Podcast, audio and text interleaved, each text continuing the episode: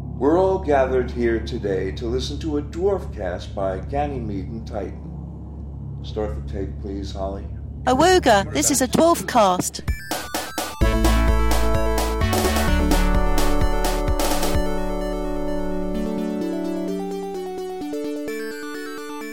Hello, and welcome to issue 9 of the Dwarfcast magazine rack, brought to you by Ganymede and Titan. This is the latest instalment of our ongoing mission to reread, digest, and dissect every single edition of the Red Dwarfs magazine, issue by issue. I'm Ian Symes, able to perfectly recreate each magazine from memory, and I'm joined as always by the results of bizarre medical experiments, Jonathan Capps Hello. and Daddy Stevenson. Today we're talking about Volume 1, Issue 9, and as always, we recommend having the mag in front of you as you listen. If you don't have a physical copy, you can find a link to the PDF in the show notes on your podcast app or at www.ganymede.tv. But first, get your Walkman and Game Gear out as we take a trip back in time to November 1992. In a break from the relentlessly terrible news for the majority of the year, there was cause to celebrate in November as royal residence Windsor Castle was engulfed in a big fire. Although tragically, none of the family were harmed. Along with the news that the Queen was to pay tax for the first time in 60 years, it was enough for the year to be famously dubbed Her Majesty's Annus Horribilis, as opposed to her Anus Horrible Nonce, who is called Andrew.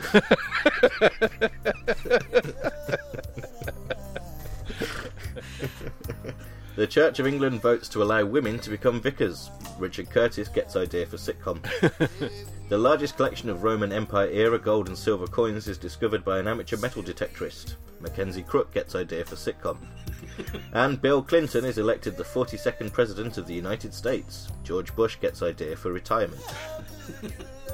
In entertainment news, the brand new satellite channel UK Gold is launched, setting into motion a chain of events that 17 years later would see a small car styled to look like Starbug pulling up on the set of Coronation Street. There were debuts for Absolutely Fabulous and the BBC's adaptation of The Borrowers, but sadly, the month also saw the last ever episode of The Sooty Show. When asked for a comment, the show's star was completely speechless. When this magazine was released on the 29th of October 1992, the top film in the UK box office was Disney's Beauty and the Beast, starring Mac McDonald in at least one of the title roles. And the number one single was End of the Road by Boys to Men, which was also the name of a delivery service used by Michael Jackson. So before we take a look inside number 9, let's turn our attention to the cover. It's intriguing, isn't it? It's like, what the fuck's going on? It's like it's the first time where the cover is asking questions of the reader. Whatever happened to Dwayne Dibley? Yeah, Free we'll poster? Find out. Free poster, maybe? Free poster! Free hat! Free bird. Red Dwarf USA in tiny letters on the on the magazine. Like that wouldn't have been like the biggest news ever. Feels like that was a lot less important to everyone at the time. It seems. I was going to say, not the only instance of burying the lead in this um, magazine, but we'll get to that. I don't know. Different different sensibilities. Do we talk about the poster now, or because we haven't got it? No. No, there is a free poster. It's not in any of the PDFs that we've found online, and unfortunately, my collection of magazines is sans free gifts. But intriguingly, if I look at the middle of my paper copy, the staples have clearly been manipulated Oh. at some point, and there are tantalising little tiny scraps of paper Enhanced. embedded. But yeah, the free, the poster, there are pictures of it online of the poster itself, and also the artwork for it is on Colin Howard's website. Uh, so link in the show notes. oh right, that might be where I've seen it before. Then Yeah, it's uh, it's an image that's out there certainly The online. most detailed official image of the Despair Squid. Yeah, and I wonder if this was designed like maybe like an earlier stage when It was going to be they shown. sh- yeah when they thought it would be more prominent in the episode. Uh, it's it's weird. it's like more than half of the picture is something that you don't actually see in the episode. Mm, Don't recognise, yeah. Which makes it incredibly interesting. But did they actually build an actual despair squid prop that they never used? yeah. Yeah, there's pictures of there's photos of that out there. I'm going to have to find ca- out because I don't think it- I remember it- that. Isn't the isn't it based on the mould of the self-loathing beast's head?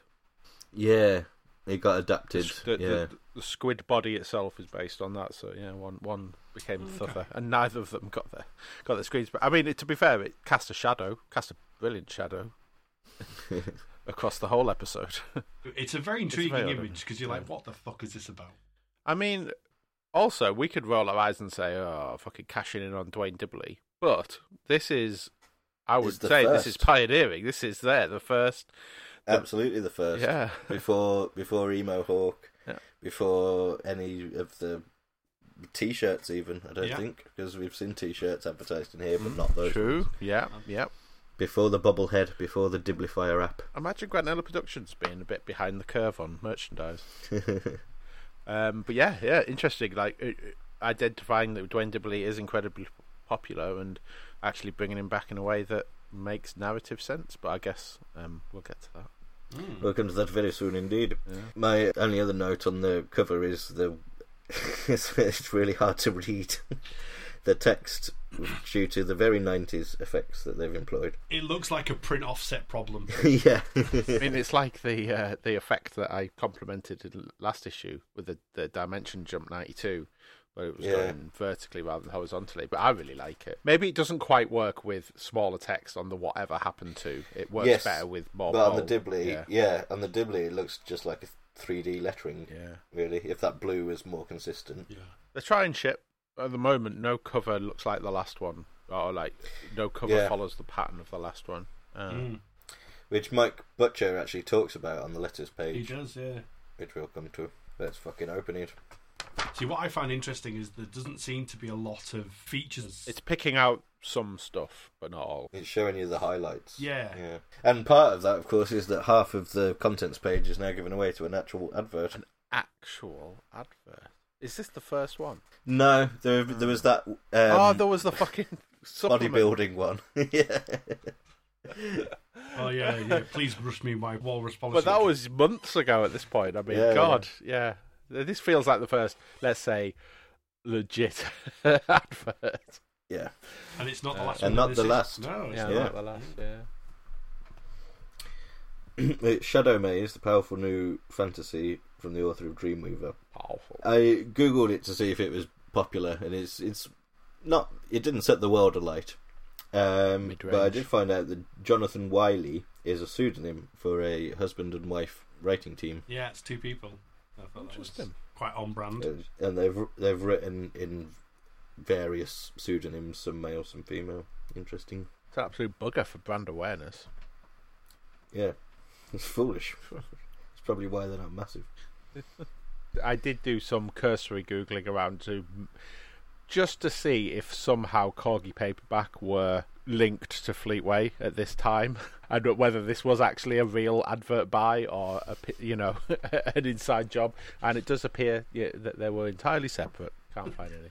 So It is legit. it's legit. A couple of semi-interesting things in the credits. Colin Howard is listed in thanks to rather than as an artist when he drew the poster, the free poster Oh, yeah. that they're so pleased about. You'd have thought that would have got a proper credit, but maybe on the poster itself it's signed. And also in thanks to is they might be giants. Yeah, I've just noticed that. Fuck. wh- Why? They provided a little birdhouse. yeah, they can't have actually you know contributed. So maybe it was just like whatever their '92 album was came out and the editor liked it. Super glue your poster to the wallpaper. No. Yeah, I like that. Like, be careful not to damage the staples. There have been joke additions to the um, to the thanks to before, Yeah. uh, such as Bungle George and Zippy and uh, Mister Flibble. Yeah. So it's just one of those, I think. hot shit in '92, I suppose. Shit hot, I think Shit is hot. the phrase. No, hot shit is like you know A fresh poo. is also a yeah. So after we finish perusing the first page, we're immediately hit by an original comic strip. Yeah. Woo, and there was me hoping for balance of power. And my brain immediately went the way of, oh, it's got to end Dublin, it's going to be shit. Actually, it really isn't. it's an It's good. incredibly clever idea for an extension to Back to Reality. hmm And it does properly feel like an extension. It feels like it's answering the question of what happens next in that reality. Like in the reality that the Despair Squad created, what would be the next thing after those four all stand in the alleyway with the guns? Yeah. It answers that. Despair Squid's got a really good sense of continuity and also a dramatic reveal because when w- we don't actually get a, like the indication that this is a continuation. It isn't just like a fresh hallucination for him until the doctor call, um, refers to Cat as voter, and when when that happens, it's almost like a fuck. Yes, that's it. That's a good. That's Yeah. a good reveal. That is really good. And the fact that anyone of any, anyone of any kind of, I guess, social like higher up in the social hierarchy, doctors, whatnot, have got this kind of you know refer to the minions as the voters. Yeah, it, it's it's creepy as fuck. So Nigel Kitching wrote and drew this. This magazine debut of Nigel Kitching, probably best known uh, today. Uh, this is genuine, not a Richard Herring joke. Best known. uh, he was the lead artist of Sonic the Comic Hmm. at around this time. Uh, also a Fleetway publication. He's responsible for all the most memorable stuff from the early days of Sonic the Comic, which is still celebrated today. This very weekend, that Literally we're today. recording in York, there's a Sonic the Comic convention where Nigel Kitching is like the, the main headline guest. And yeah, his art style is brilliant. It's just exactly what I want from a Red Dwarf comic. Yeah.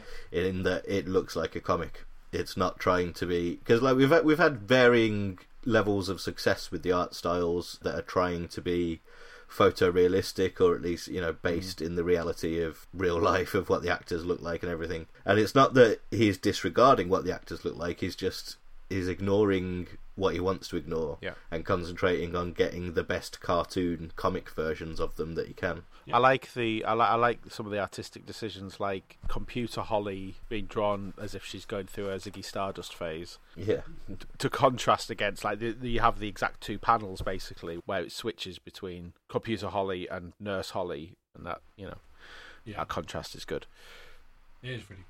The, the one thing that I think we don't do on these um, is we don't really explain the plot of these comics to people when we go through them. I know that people should have the comic in front of them, but maybe we should explain the plot It's a- of the it's a comic. fair point. Eh, we should wait till episode nine to start doing this. But the cat's going around doing cat things and then all of a sudden he transforms back into dwayne dibley having banged his head having banged his head crucially Ah, I Um, didn't actually realise that's why he. Okay, cool.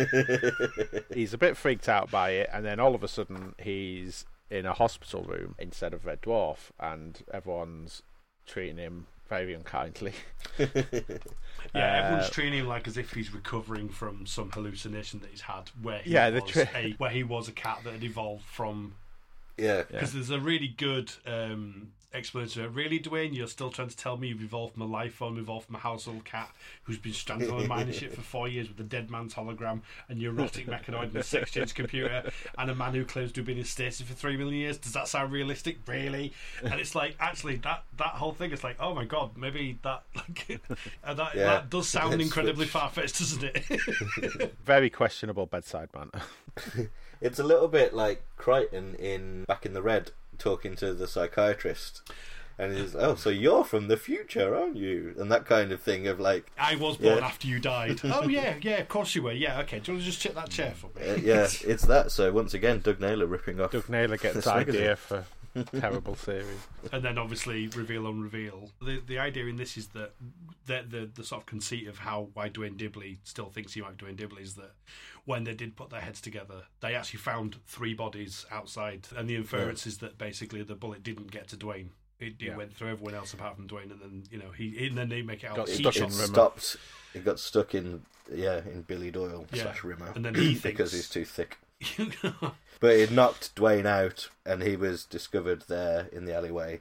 And they s- accuse him that he killed them all and planted the gun in Jake Bullet's hand. yes, And this is obviously a problem because Lister was voter colonel. this would have worked as an extension to Back to Reality as an episode. I'd have this Yeah. would have been amazing as an extent. I would have loved this. This is exactly what you want from a, like a sequel episode. It's really clever. Every, every bit of plot is just like ticked off. Like everything makes sense. Everything you know has some reason.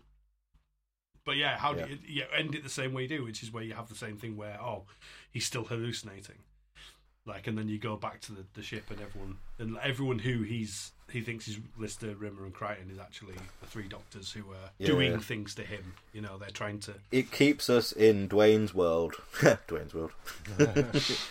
uh, it keeps us in Dwayne's world for a good few pages before revealing and it, it's it's like it's the equivalent of when they do the car chase and you see them on Red Dwarf for the first time. Ah, yeah. It, it cuts back to Holly telling the others that we've got a problem. Cat's hallucinating. yeah.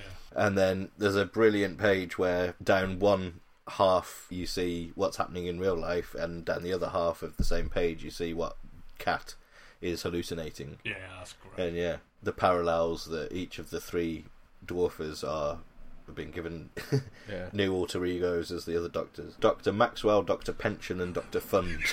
The year was 1992. Satires. In case you Incredibly hadn't topical. picked up the clues, was he dead by now? Yes, I think so. He was found dead in the in the Atlantic Ocean. Good. Yeah, but when? Shortly after that, uh, that whole Yeah, mirror shortly pension after all fund that, thing. right. Um, just checking when it was. I think we might have mentioned it in an. intro Oh, it's, somewhere. it's it was a year prior. It was November ninety one. He uh, was found dead. So yeah, Yeah, it was uh, massive news though, because like, yeah, that family is bad news. I'm telling you. yeah, I went through the Wikipedia and I was like, because I saw the boat was called Gillane, and I was like, oh, Gillane Maxwell. Oh, shit! And then I realised, yeah. there you go. Do you know what? I've only ju- I, I I was today years old when I learnt that her name is pronounced Jelaine I think it's Gillane. because I don't think I've ever heard it out loud because I mainly read news Yeah. things uh, and I've just been calling it Ghislaine. Ghislaine. Life in the Ghislaine. Yeah, the Doctor alter egos are really weird because they don't actually represent the characters at all. you know what I mean? I don't know. I think the Lister one kind of looks like him. Yeah. The colour palettes are kind of the same, but but Rimmer is difficult because Rimmer's monochrome in the yeah. comics. But yeah, Lister's bluish tint is there, Yeah. and Crichton's fleshiness. I can't. I, I get it, and the fact is that you know, Bit of a he's- square He's head. hallucinating, so he's completely like he's just not seeing what he should be seeing. True. Yeah, very true. And Cat tries to kill himself with a with a knife, and then they're like, "Well, let him just get on with it." Wonder, wonder if Crichton, Crichton's Doctor, which I'm assuming is Pension, is inspired by the Bishop of Bath and Wells from Blackadder. His hot pokers, then." Of and course, yeah. large frame. I am a colossal pervert.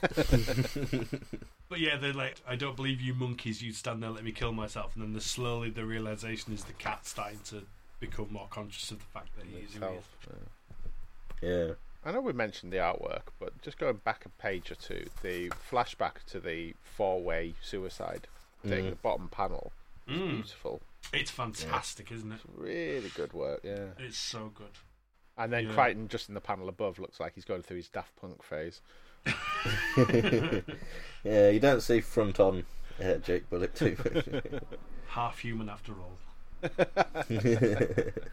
of all the things that Dwayne Dibley's like, obviously, you know, Dwayne Dibley's original incarnation has a reason to exist. All the subsequent Du- Dwayne Dibley iterations have no reason to exist. I like I like Dwayne Dibley in in Polymorph. I guess it, it makes sense that he is an aspect of the cat. Um, yeah, but removing an aspect of someone's personality doesn't change their physical appearance, which is what kind of annoys me. But then again, Very true, actually. I know the original polymorph they do that, but they do that themselves. That it's not something Yeah. that happens to them. Not trying, you know.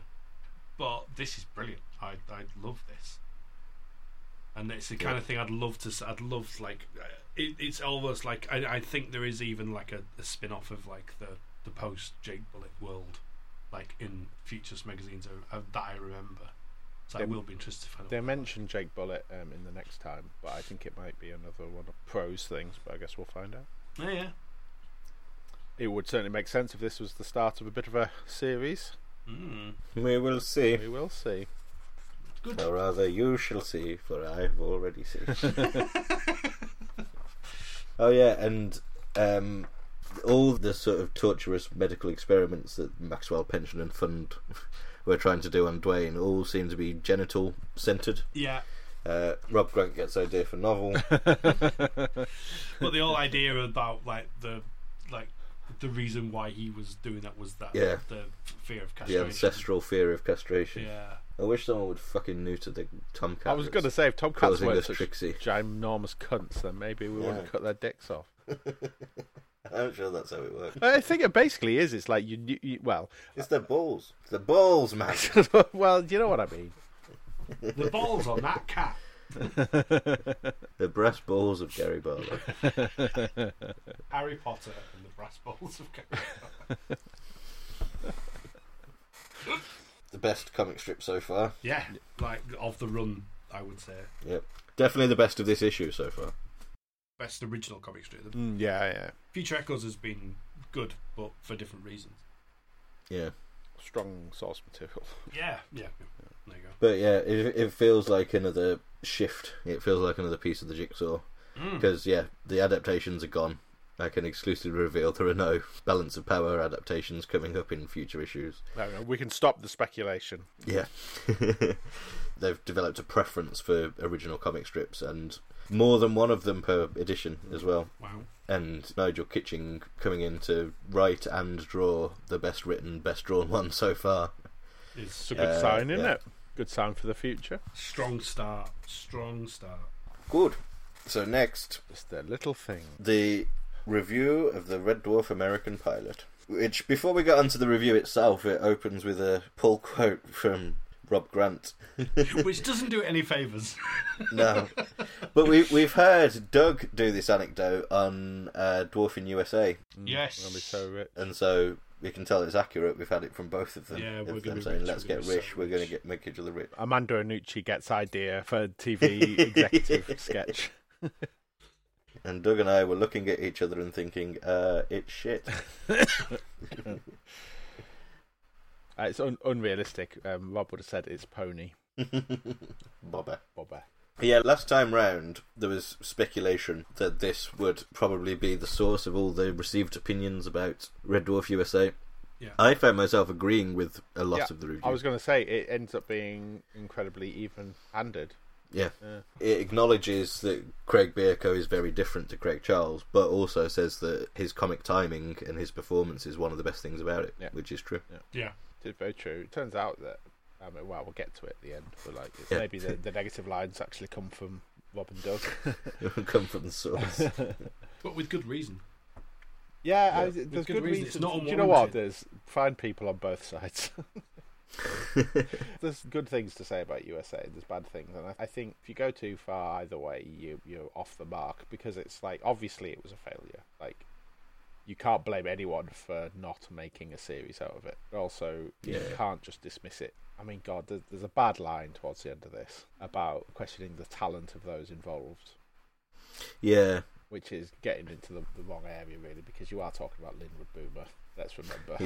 Yeah. I, know, I know at the time no one knew about Malcolm in the Middle. It hadn't happened yet, but you don't get a full production's worth of people, and none of them have talent. You know, Yeah. It's not a talent problem, it's a production problem. Mm, it's yeah, a, it's a yeah. writing problem. it's like a process thing, isn't it? It's like who's making the decisions, who's make, you know, uh, are the people making the decisions. You know, do they know the correct things about the thing they're adapting? You know, do they know what to focus on? And it- It's the too many cooks problem. There, there's actually an article recently about why a lot of failed sitcoms don't work in America, and like the system and and talking to the producers and the people who like the writers and stuff who went over there, like Amanda Inucci and things like that, and like link in the show notes. But it, it hasn't changed basically in you know in the 30 years that have happened. Hence, it's like it's still the same where you have a room of writers pitching in ideas for something that they surface level know about and it's Yeah. like that if their one contribution is the one joke that gets in, they've done their job. Mm. I think what works about the Amanda Nucci, you know, he's had a couple of successes now, and especially with Veep, and I would also argue with the US Office, is that they start off in a bit of a British format when it comes to the writing. So, like, the first series of The Office was very heavily Gervais driven and merchant, I think. And then there was a big writers, ro- a traditional American writers room grown out of that first series. And same with Veep, it was very Amanda Nucci driven, and then eventually it was handed over to someone else. I can't remember. And then it became more writers' room. So it's like that writers' room naturally growing out of something that was already established. Whereas, or you know, yeah. and then if you, just, you set a template, you set a template, and, yeah. yeah, have a solid base for the bigger group to Yeah. to base their their findings on. Which, to be fair, it's not like they had a massive writers' room for this, is- did they? The way that Robert tells it in uh, Man in the Rubber Mask is that it is that it was a, a big writers' room with was lots a of big people writers' chipping in ideas. That was my impression of it, anyway, from what, what I've gleaned from the books and the documentaries. Right. But in, in practice, what happened was that it was all it was largely rewritten by Robin Doug Yeah. and like thrown out and everything. So they did kind of, if they'd have kept Robin Doug on to do a few episodes of it, Yeah. then they could have had that uh, model. So they're all pulling in the same direction, which Mm. they clearly weren't because it just sounds like they got off on the wrong foot. Again, this is like Yeah, when I first read totally. this, I was like, "Oh, are we not getting like, are we not getting the Robin Doug interview that we were led to believe we get? We do get that. It's just later on. Um, Yeah. Is it worth talking about it at the same time? Nah. No. uh, it did, no, there's a lot of crossover Yeah, with the two yeah. things. I think maybe yeah, we skim through this and and save the the juicy Juicy stuff for for when the- it yeah. comes up. But yeah, in terms of the opinions expressed, similar to the conclusions that we drew when we did our American waffles, there's barely any rimmer, and as a result. It's you don't give a shit when he's brought back as a hologram because unless you know that Rimmer is important, you wouldn't get it from the pilot. There's no depth to the characters. Crichton is the only one that's really well rounded because there was already three series worth of Crichton to base it on. And Robert is just very good. You've got 30 minutes to introduce like X amount of characters, Mm. and obviously the cat's going to happen towards the end, so you don't worry about that one to begin with. But Liston Rimmer was sort of the in e- within the first scene, you should have got an idea of how they were, but you Yeah. didn't get that because you get Crichton Yeah. immediately as well straight after. It's just it's all just too much too soon, and it's, it's just not very well paced. It's, because it's weird though, like because I guess the nature of the pilot is it has to do a lot more work than the end, and it's got ten minutes less. Mm. Yeah, with those two facts, how the fuck uh, was this pilot ever supposed to be successful? Or like, you know, how was it ever going to get across the ideas? It needed almost to be like a double length pilot or something. I don't know. Don't even know if they happened with sitcoms from the time, but Can you imagine the end being 22 minutes long? it's just ridiculous. Yeah, and and the end doesn't even have to worry about Crichton. It doesn't have to worry about. s- It sets up the whole series, but it does it very loosely right at the end um, in a way that is fine because you just know what you got to come. But like with with this, almost needs to be like a, a whole package wrapped up nicely in a bun and just like look at this brilliant pilot that is so self-contained and Yeah. wonderful yet you know sets up everything. It's like it was never going to happen uh, uh, without sacrificing something. And what the sacrifice is the characterization. There's too much. You should know already what Red Dwarf is in order to appreciate this, and it was never going to be the thing that worked. Um, also, Americans are stupid. Apparently, like that that that is also the main reason it failed. like c- Americans can't cope with Nuance. the name Christine being spelled with a K. Apparently, I don't think that's ever been true. But I mean, to be honest with you, the, the, having like Crichton and Christine Kachansky, having three Ks in an American context is not usually effective. that's why it's less of a stigma now. the Ku Klux Klan isn't the handicap it used to be in the olden days. Uh, They shouldn't worry. Like Christine's middle name begins with Z anyway. Sorry, Z. Americans are too stupid to deal with Z. it's a well-written piece. This because it it does the thing that we just realised we had to do for our comic book coverage. Is that she actually goes through the plot, the full plot, and Yeah. and explains exactly what happens. And this will be for so many people the first time that they Yeah. heard what they were doing with it. Um, and it pretty much covers everything that happens because it is such a Yeah. sparse plot. But um, yeah, and it includes the handful of really good gags, so you're not missing out on them, like the fire exit sign and the baseball cards. although the baseball cards, I mean, that is that's a find and replace gag. The exit side gag is true, like excellent original joke. But I think that was Robert Doug anyway, wasn't it? And, Probably. and that- possibly Doug because Doug uses the same joke in Last Human. the eyeballs in the coffee was something where I realised that, that the person who sold that joke wasn't Rimmer. And I was kind of um, that another one of those things where you're watching the pilot, you realise there's actually more characters. Like Munson, is that his name? Yeah, it was It's like- Wilson. yeah, So there's this guy who's like quips and like he's really funny and stuff, but he's just not going to be in the show from Well, now on. yeah. Rimmer, So- Rimmer needed all of Munson's lines for sure. uh, It's like he was. It's really weird that like the decisions made of just Actually, having that these guy eggs. would have been a Munson good was winner. George McIntyre, basically. yeah, yes, yeah. but George McIntyre doing quick fire gags rather than Yeah. speeches about shagging people's wives. I think Joe knows what I'm talking about. I hear you're racist, father. It's all right when it's the Welsh. Sorry, Chris. There's one bit in the review. i- It's amusing anyway that she has to set up who Jane Leaves is, Yes. as if at a time when Jane Leaves was not clearly by far the most famous person involved in this. It's like as an afterthought. Yeah. It's like, oh, everyone's favourite computer was played by Jane Leaves, who's apparently an English former newsreader. yeah. Apparently. Apparently. She's not. She's not a former newsreader at all. not. There's She's no not. I- I reference. was gonna ask There's about no that. reference on the internet to being a newsreader. I know that she is in The Meaning of Life. Is she? Yep, she's one of the dancers at yeah, the she's a end dancer in the uh, the Ah. Christmas in Heaven section. with pretend boobies. Yeah, I thought that was a good little fact. I think I may have mentioned that before in the previous one. But yeah. If John Cleese was remaking um, that film as a stage show, he'd probably cut out that song. It's a reference to the fact that he's cutting out. Always look on the bright side of life. to deny Eric Idle money. How the fuck did Eric Idle It's- become the second best living The python? greatest anime comebacks of all time.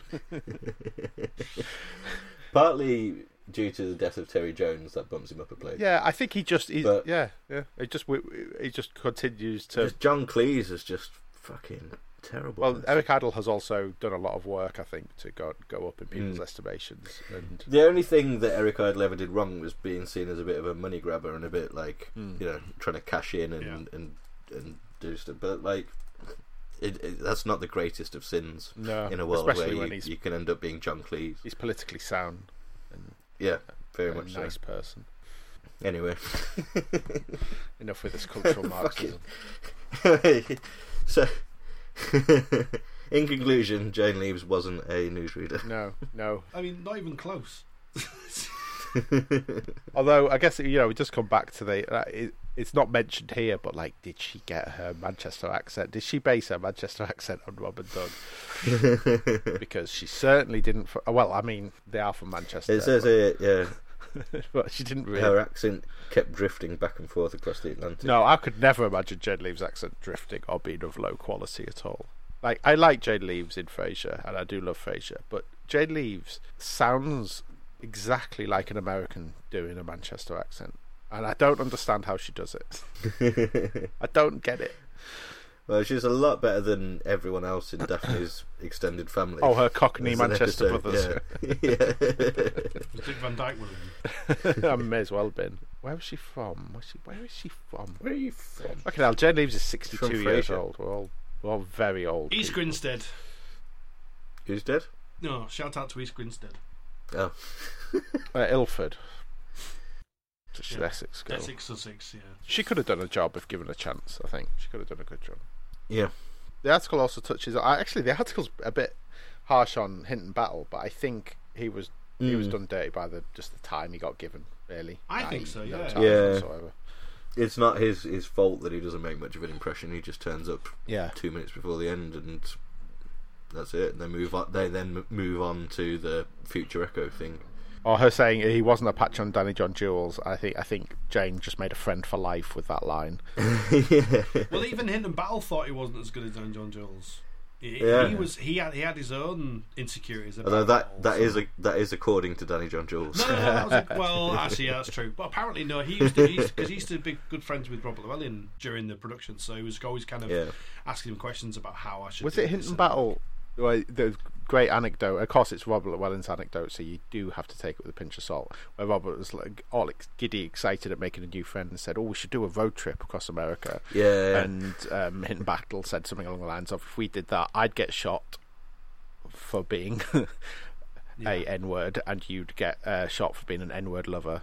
It's a funny but grim, like story. But you can imagine, you can imagine him saying it, and that was '92. I guess you know LA riots, and Yeah. whatnot, but yeah, good old racism, good old the '90s. I wish we could go back to the '90s. It was so perfect. Michelle Pfeiffer was everywhere, apparently. Yeah, and then obviously they go through the whole ex- the, the- the second pilot as well. Mm. They go through all of that, which is interesting because it's like like that is that is even more rare to get hold of than the you know it's harder to get hold of than Yeah. the real pilot. I think they might have come. They might have come as a pair on that on that video that was doing the rounds. Yeah, this entire article is based on the screening at DJ. It's the Oh, impression I got right, that okay. Jane Killick didn't have her own copy, but she must have, you know, been watching it with a review in mind. Yeah, and she, could make Right. it she and mentions it didn't go down very well at DJ. whatnot. Yeah, Like, I bet you everyone was set up for not liking it. You know what I mean? Like, you, you you sit down like, well, let's see how shit this is going to be. It's a bit like sitting down to watch the Over to Bill pilot. Jane is adamant that the cat shouldn't be a woman. A woman. Yeah, it's it's. Do you know what this reminds me of? It reminds me of the opinions flying around like late late nineties about Kachansky because she's a woman unsettling the dynamic of the of the show. And while I while I still think there's a point to be made there, I think it comes from the wrong place. You know, I just want the boys' club place, and Yeah. I, I Yeah. was definitely guilty of that. I think a lot of people were. Yeah, I mean, it, it says here that yeah, the reason why it shouldn't be a woman is because Red Dwarf is part of a masculine world, and that's part of the appeal. Yeah, Which, yeah, and there is a point that it does change the dynamic, but it's just doesn't mean it's worse. yeah. Yeah, yeah, that doesn't you mean it should wouldn't you work. should then adapt the dynamic rather than just trying to. Also, yeah, just because the cat's a woman doesn't mean that the character has to fit into a particular role. It should- doesn't have to be, you know, Yeah, stylish I and find sexy and, and whatnot. yeah, you I know. find Tara Farrell's performance, but more so the writing than the performance, to be weirdly sexualized in this, Yeah, and that's like that's not necessarily the best way to uh, introduce a female character into the show. yeah. But there are other ways. I think it's right to say that this cat wouldn't have worked and would have been would have Changed. aff- affected the dynamic because of how she was basically just being a sex You woman. can see it really clearly, can't you? Like a, s- a six episode series one with Terry Farrell playing this cat, and then in the 22 episode series two, the character is completely rewritten. Like you've seen, you've Yeah, seen yeah. that happen in you know lots of American sitcoms where like that one problematic character is completely changed and is then one of the best in the series because they've they've had to make a decision. You can Yeah. imagine something like that happening because the actor's so good that you'd be able to do something good with it. I believe the phrase is growing the beard, uh, which refers to Riker in The Next Generation. the, it, the star, I, I- I've not seen any Star Trek ever, barely. But apparently, in the first half a season or whatever, he was shit, and then he grew a beard, and that coincided with, With him him being being good. rewritten. It wasn't just the beard that did it, where the, Yeah. Um, the character uh, developed and changed. Ah, okay. I've never heard that phrase, but okay. So the growing the beard is the opposite of jumping the shark. Yeah. What if you grew a beard then jumped a shark? Like that just What if the flood shark had a reality. beard? What if the fucking shark had a beard, Danny? What if? um, brilliant publicity picture. I don't think I've ever seen this exact publicity picture. I mean, there's a few. There- I think there's a General Jane Leaves one, which I don't think is Red Dwarf USA specific. Um, but the the the one from the, from Yeah, the second there's- pilot is wonderful. Great, great photo and really good quality here. Yeah. The best quality thing of Red Dwarf USA, even including the clips on the DVD, I think, just because it's like a you know proper like it's a nice scan and it's you know it's from a you know I don't know proper photo. Yeah. I would have liked to have had that show. Look at those three; they look good together. Maybe one day we will. Maybe we will. I still, I still think you know when when Rob was really cagey or like a bit weird when we said, "What about the the American thing?" He said, "Oh, I don't remember anything about an American company." I still think he's, I still think he's hiding something. He's doing an inside number nine on us. Sneaky fucker. He's got a red, he's got a USA USA series in the in the in the in the butt ski. He's just got to pass it. It's in the bin. Let's go, it's in the bin. but it is interesting. I mean, I, I I'm really. 'cause I never knew about the USA pilot. I just didn't.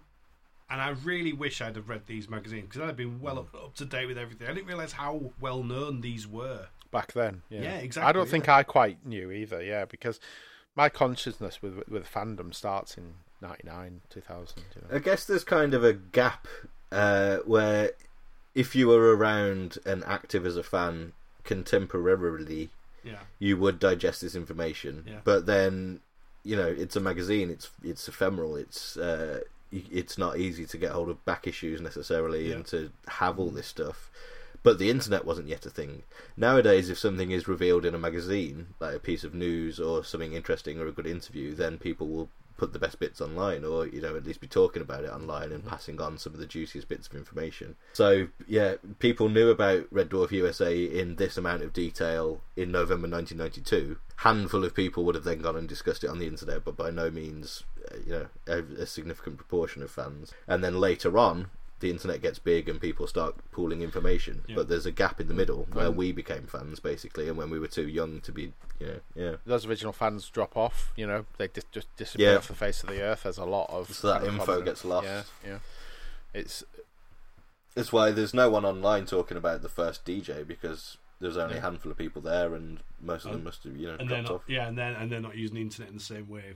Like they're not Yeah. they're not In the parried to same the fact that people are looking for information about it. Interesting. I think I've always known that the magazines had this because I, whenever I thought of this magazines, I thought of, oh, I know that there's a few Rob and Doug interviews there that we've not, people haven't really picked apart. It'd be it'd be good to get to them at some point, and like you know, obviously now we have. But so I think I was aware that like there was a bit of an untapped treasure trove here, but it still surprises me when it's just like, oh fucking hell, that opinion existed in '92, or thi this bit of information like we'll get onto it, but some things that Norman says, I thought they weren't known until the DVDs, you know, or like Yeah. to that degree. It's it's fascinating, really. It's almost like we've gone through this cycle twice: once with the magazines and then with the DVDs. I do like the, the there is one thing it says imagine sitcoms like Steptoe and somewhere Steptoe wasn't a dirty old man. It's like have you watched Sanford and Son? that is the American remake of Steptoe and Son that they didn't know about clearly. Yeah, also, like, I mean, yeah, like th- that was the catchphrase, "You dirty old man." It doesn't Yeah. mean he was necessarily like that was a, a fair catchphrase. Like, you know, famously, not necessarily a very fair relationship that those two had with each other. And like, it's a bit like saying, "Oh, it's a bit like Only Fools and Horses," where Rodney isn't a plonker. It's like he's not really a plonker. it's just what he gets called, and that is why it's funny. And what this is plonk on is Rodney. Trigger's Broom, where you replace every cast member with a new cast member. And is it really the same sitcom anymore? That was Last of the Summer Wine. Oh yeah. Yeah. oh god, yeah. Did that actually happen with everyone? Apart from no, Peter Sellers was the one that the one run. The He- Did one, he survive to the end? He didn't survive quite to the end, I don't think. did he not? I think he was replaced. Like, Oh, oh, there we go. News just in. Uh, Peter John Sellers was the uh, Norman Cleggy Clegg in. oh, Cleggy Clegg. Scoopy Scoopy Dog Dog in Last Summer Wine from his 1973 inception until the final episode in 2010, making him the only actor to appear in all two. Oh, of them. wow, So okay. he was in all So of not them. a full that's Sugar Babes. that's good. Uh, that's interesting. I didn't know. Very Oh, that. much That's the good. Danny John Jules of um, and Craig Charles. Yeah, and the Craig and the Craig Charles of list. And Jimmy now. And, oh yeah, of course, Jimmy. Now, very much the Mac McDonald of the Alien franchise. Right. Shall we turn the page? Yeah, Yes. otherwise we'll be here all fucking day. I've got tea to eat. Well, it's time for some news. Some news of Craig Charles and what he's up to. Lots of Craig Charles. he news. is a lot of so Craig Charles. busy. Can we just take a moment to appreciate the fact that Red Dwarf Six being a new series of Red Dwarf being confirmed? Yes, it's the first story, but it was tossed off in like a small paragraph, and then There's, not, there's nothing else to tap. That's the thing. There's nothing else to say though. It's like we've been given the green light. Work will start. Da da da da.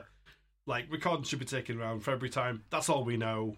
That's it. Where's the 2,000 word news article about like speculating on on what we might get and you know what stage they're going to film it on and when tickets are going to be released? Yeah. yeah, yeah. They they printed this, and then the next issue, every single letter received was when the tickets go. out?" I bet. Ever Do get you know what? tickets? Let's see. The question might turn up. God, this is just the mother load. Yeah, it's brilliant. This page. Oh man. the origins of all those brilliant Red Dwarf projects that we got, such as the UEU Dimension, Yeah. Rob and Doug working on a comedy version of The Twilight Zone, uh, although it's now drifted a little away from that concept. Basically, Inside Number 9. Yeah, Is that what that was? it was going to be an It was, anthology. yeah. yeah. Yeah, an anthology series. Wow. Um, So that And wasn't then- what became the uh, the stranger. Is that wasn't that wasn't the initial? No. Oh, okay. maybe maybe No. uh, one idea that he had like turned into the strangers or something. 'cause Oh, that's okay. just how ideas work. But like, Mm. uh, that's complete speculation, by the way. Okay. because we, we have nothing. We have nothing on the U- UE. Oh fuck! No, it's mentioned in this magazine, it's mentioned in Better Than Life at the time, it's like in interviews with Doug later on, he's mentioned it, but it, it never came to pass, never came to be. Interesting. They did do a series for Carlton in '93, uh, which was the Ten Percenters, Right. uh, but not the UEU dimension. That So could that be was one of the- specifically. I don't think I'd ever really twigged, but that's specifically like Paul Jackson going up in the world and immediately commissioning two writers Yeah. that he knows are good for it. Yeah, Carlton. I think that my history is right here. I will get Wikipedia just to be sure.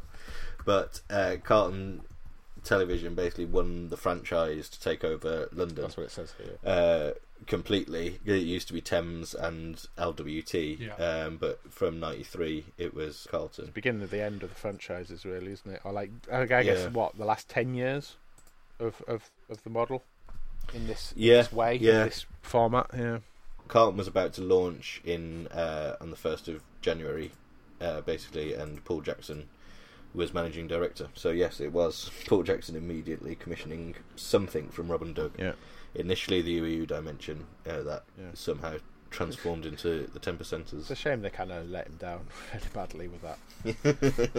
what I find like almost unbelievable is that Red Dwarf would have a active relationship with Fleetway and somehow struggle to get a graphic novel off the ground. Feelers have been extended from the Grantnaylor offices for someone to produce a Red Dwarf graphic novel. Um, I wonder if that was like passive aggressive on their part. Like, get- they're- they're just looking for someone who could possibly do a Red Dwarf graphic novel. I mean, you know, we've just seen fucking Nigel Kitchen's debut in this Yeah. issue. For fuck's sake. Like, I'm pretty sure the Doctor Who stuff was kicking off, or it would soon. IDW's, yeah, that was 90s. Yeah, and may- maybe it was a little bit early for that, but like it's an open Mm. fucking goal. I don't understand. anyway, How they failed to get yeah. Yeah. uh, maybe that'll still happen. Clearly, there was an appetite for it. Yeah, massive appetite. I mean, they did Prelude to Anarchy Yeah, and- eventually. and Toss about 20 years um, later. 2005. no, when was that? That was before the DVDs, was it? Prelude. During. Was it was it concurrent with Nan- with Series Seven being released on DVD? I can't remember. Possibly, yeah. I think so. Let's, Tell you let's who check will the know. very well Ganymede and maintained Titan. Toss archive. It was 2005. Right. Nice. I said that year. I am so good at being a red. Uh, which was the year that Series Seven was released. not the best thing to coincide with the Series 7 release. That was, of course, Danny's Lego movie. But yeah, there's there's just so much news here. you, I remember you saying, Capsy, that how are they going to fill a news page every single month? And the answer is ask Craig Charles. Yeah. what he's up to. or what, what he's not up to, as the case may fucking be. I Um, yeah. Yeah, there's a whole news About how he's there's fucked a whole America. paragraph about how he's not going to go to America. That seems very like. He does say, oh, well, I get to say no before they, you know, I'm pulling out of them before they pull out of me, which, you know, careful. But like, it does seem to me like he's spinning. He's spinning this to be quite- a little bit more. But then political. he's not. He's clearly not short of work in the UK. Yeah, that's true. Maybe he was just so confident in his. This is exactly the time where people start getting really sick of him. I think because he was everywhere. There will be a bit of a setback to that in a couple of years, but Yeah, but just, I mean, fucking hell, it didn't take him long to you know bounce back from that. Yeah. Not everyone can can do that. but no, th- it's an intriguing program announcement called Ghost Watch. Yeah. Ghost Watch. What I thought about this is it doesn't play along. He's, he's saying I'm sworn to secrecy. You wouldn't be sworn to secrecy about uh, you know a live. You know, do you know That's what I true, mean? yeah. He's not playing along with the narrative. But then I don't think it ever really did. It always was. You know, it was. He's no Robin Asquith, that's for sure. yeah, isn't it funny? I, ev- that there's Fucking always fuming. parallels here, and like Inside Number Nine have just done uh, their second Ghost Watch, basically, haven't they? Yes. um, they, they've done it once, they've done it again. Um, Twats. and this is issue number nine. and this is issue Stephen Reese wrote this. number- They won't fucking put it past them. to go At this back in point. time. Yeah. Oh mate, yeah. But um, yeah, it's fantastic. to What's see really that. funny is that it's like Craig is starring in a program called Ghost Watch. He's also in a program about weather called Weather Watch. And Craig Charles will be hosting the first virtual reality game show, Computer Watch. Has anyone found any of these episodes of Weather Watch? Because I need to. I want to There find- is one I go- I did a Google. Okay. There is one on YouTube. Link in the show notes. Right. Okay. I was going to say this this series is good for a lot of things, but especially for Ian's big GNTV spreadsheet. yeah. But yeah, Cyberzone. I remember Cyberzone. Cyberzone being a thing. I remember, like, I remember Cyberzone very well. yeah, I do. I like this slight snark in the thing. It's the first virtual reality game show. It will be a million miles away from going for gold. Yeah, Yeah. Uh, fuck which I going read for that as gold. a diss towards going for gold. Going for gold is twenty times better than yeah, obviously, yeah. Cyberzone. Well, going to gold is twenty times better than. Uh, uh, it's one of the best quiz shows. It did say it fucking would love be a going million for gold. miles away from going for gold. It didn't say in which direction. The thing, I mean, you've got to give it its it, its props though, because this is you know this is now this is the first VR like I think we've talked about this before. This is the first Yeah. VR like push. It's fairly forward looking to do something like this on BBC. yeah, Mm. the, the technology wasn't Um, Yeah, there. it's a bit like As, Yeah. as evidenced by the thing, it's the concept of the show is sound, but the the delivery is inadequate because of the technology. it's a bit it's similar to the the show that Tony Robinson did, where they used um the Total War games. Oh, uh, time team. No. No, what the fuck was it? That was like an RPG for like for archaeologists. Just like Yeah, lab- well, that's yeah, basically, Time basically- Commanders. Right, so there was a Oh, series right. Time called Commanders, Time yeah. Commanders, and that, that I remember Yeah, that. they used the the Creative Assembly's Total War games like Rome Total War, Medieval Total War, which are kind of like battle simulators. Oh my god. Yeah, there is also when we're talking about VR programs. Uh, very recently, there was a gardening program where they design someone's dream garden and then they fucking pretend that they're viewing it in VR and they're using like Oculus Go headsets that are not plugged in. Everyone puts them on, and then they're like, and then the background all changes, and the CSO in their amazing new garden that's been designed, and it's all bullshit. But at least they've, at least they tried something. They, uh, Oh god, did you do socials for it? yes, but, but in happens all my the previous job, it's not it's not my current employer, it's my previous employer.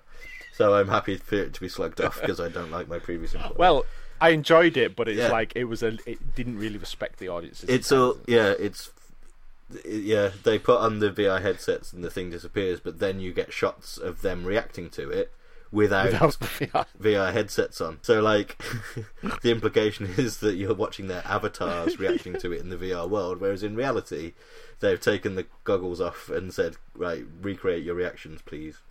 But be- but because oh, I hated that show because it's your home made perfect is the original, and your garden made perfect is the spin off. The concept of the VR I can take or leave, but the it's the fucking people on it, it and it's like they're talking about oh we've only got a modest budget we've we've only got a hundred thousand pounds in which to do this renovation to our house and fuck off give me a hundred thousand pounds I, I haven't even got a house I could buy a house with a hundred thousand pounds. For this four bedroom mansion isn't enough for us we need we need to create more space for our shoes She's a part-time yoga teacher, and he sexes bees. Their budget is five million pounds. We're looking for a modest eight bedroom barn conversion. See, what I was hoping for, like the the way you make a VR, t- or like TV series with VR elements interesting, is that you make it in, like you allow people that have the same VR headsets at home to actually participate. The problem with that is no fucker really does because it's never really caught on properly.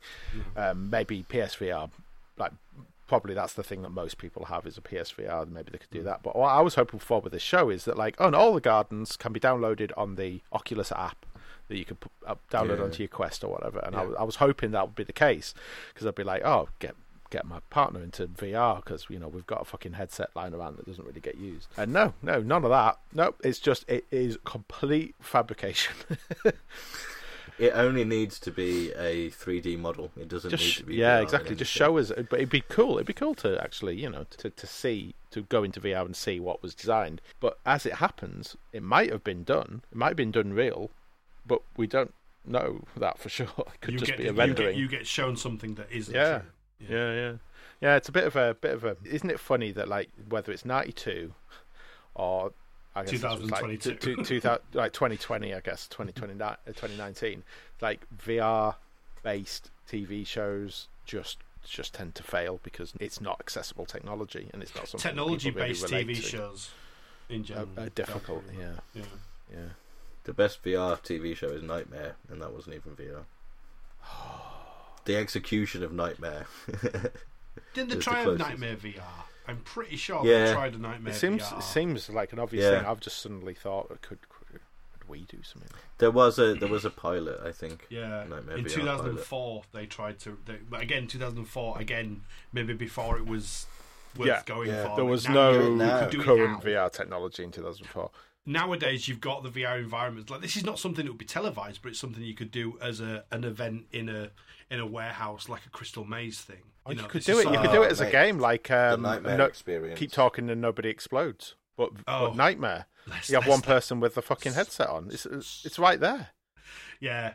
Yeah, and, and if anyone doesn't know what Keep Talking and Nobody Explodes is, get downloads Keep Talking and Nobody Explodes. It's amazing. Yeah, it doesn't have to be VR. Like you It's can not have VR. the- It doesn't have to. Yeah, all it needs is one person with a computer, and everyone else can have a piece of paper on them. It's a fucking amazing party game. Do it. Get it now. It's awesome. Out now. It's better than a box. It's been out for ages, but it's Anyway. fucking well good. Anyways, yeah. So Cyberzone. We are we are on we are kings of tangents today, aren't we? Craig Charles is also going to present the Kiss FM morning show. I'll never work out. I don't I don't think it, Craig Charles is a it's DJ. not much of a Come on. DJ. I don't think. now the loose ends producing off-the-wall reports and off-the-wall subjects. That's been mentioned before. Was that mentioned in one of the interviews with Craig? He said he was working on a program. Where he was Yeah, gonna quite like- possibly. Yeah, I'm pretty sure he mentioned he was going to be working on like reporting on certain issues. and Yeah, stuff. there was a, there was a there was something that sounded a bit more like like socially conscious issues. Yeah. But this this sounds more like they're trying to make it sound like Louis Theroux, even though Louis Theroux uh, hadn't started doing stuff yet. Mm. I like that though. I like that. I like the fact that that actually did happen, as opposed to every other project that Rob and Doug wanted to do and didn't happen. so it's, yeah. it's nice to know some shit Yeah. got through. Now, by this point, when had British Empire? When did British Empire start? Because I always assumed that had- like British Empire hadn't started until at least series. Oh, imagine now series four. I was thinking.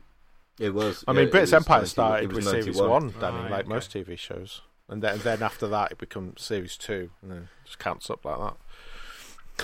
I For, think for, I for the might tape, have Danny seen- is flipping me off. I beg your pardon.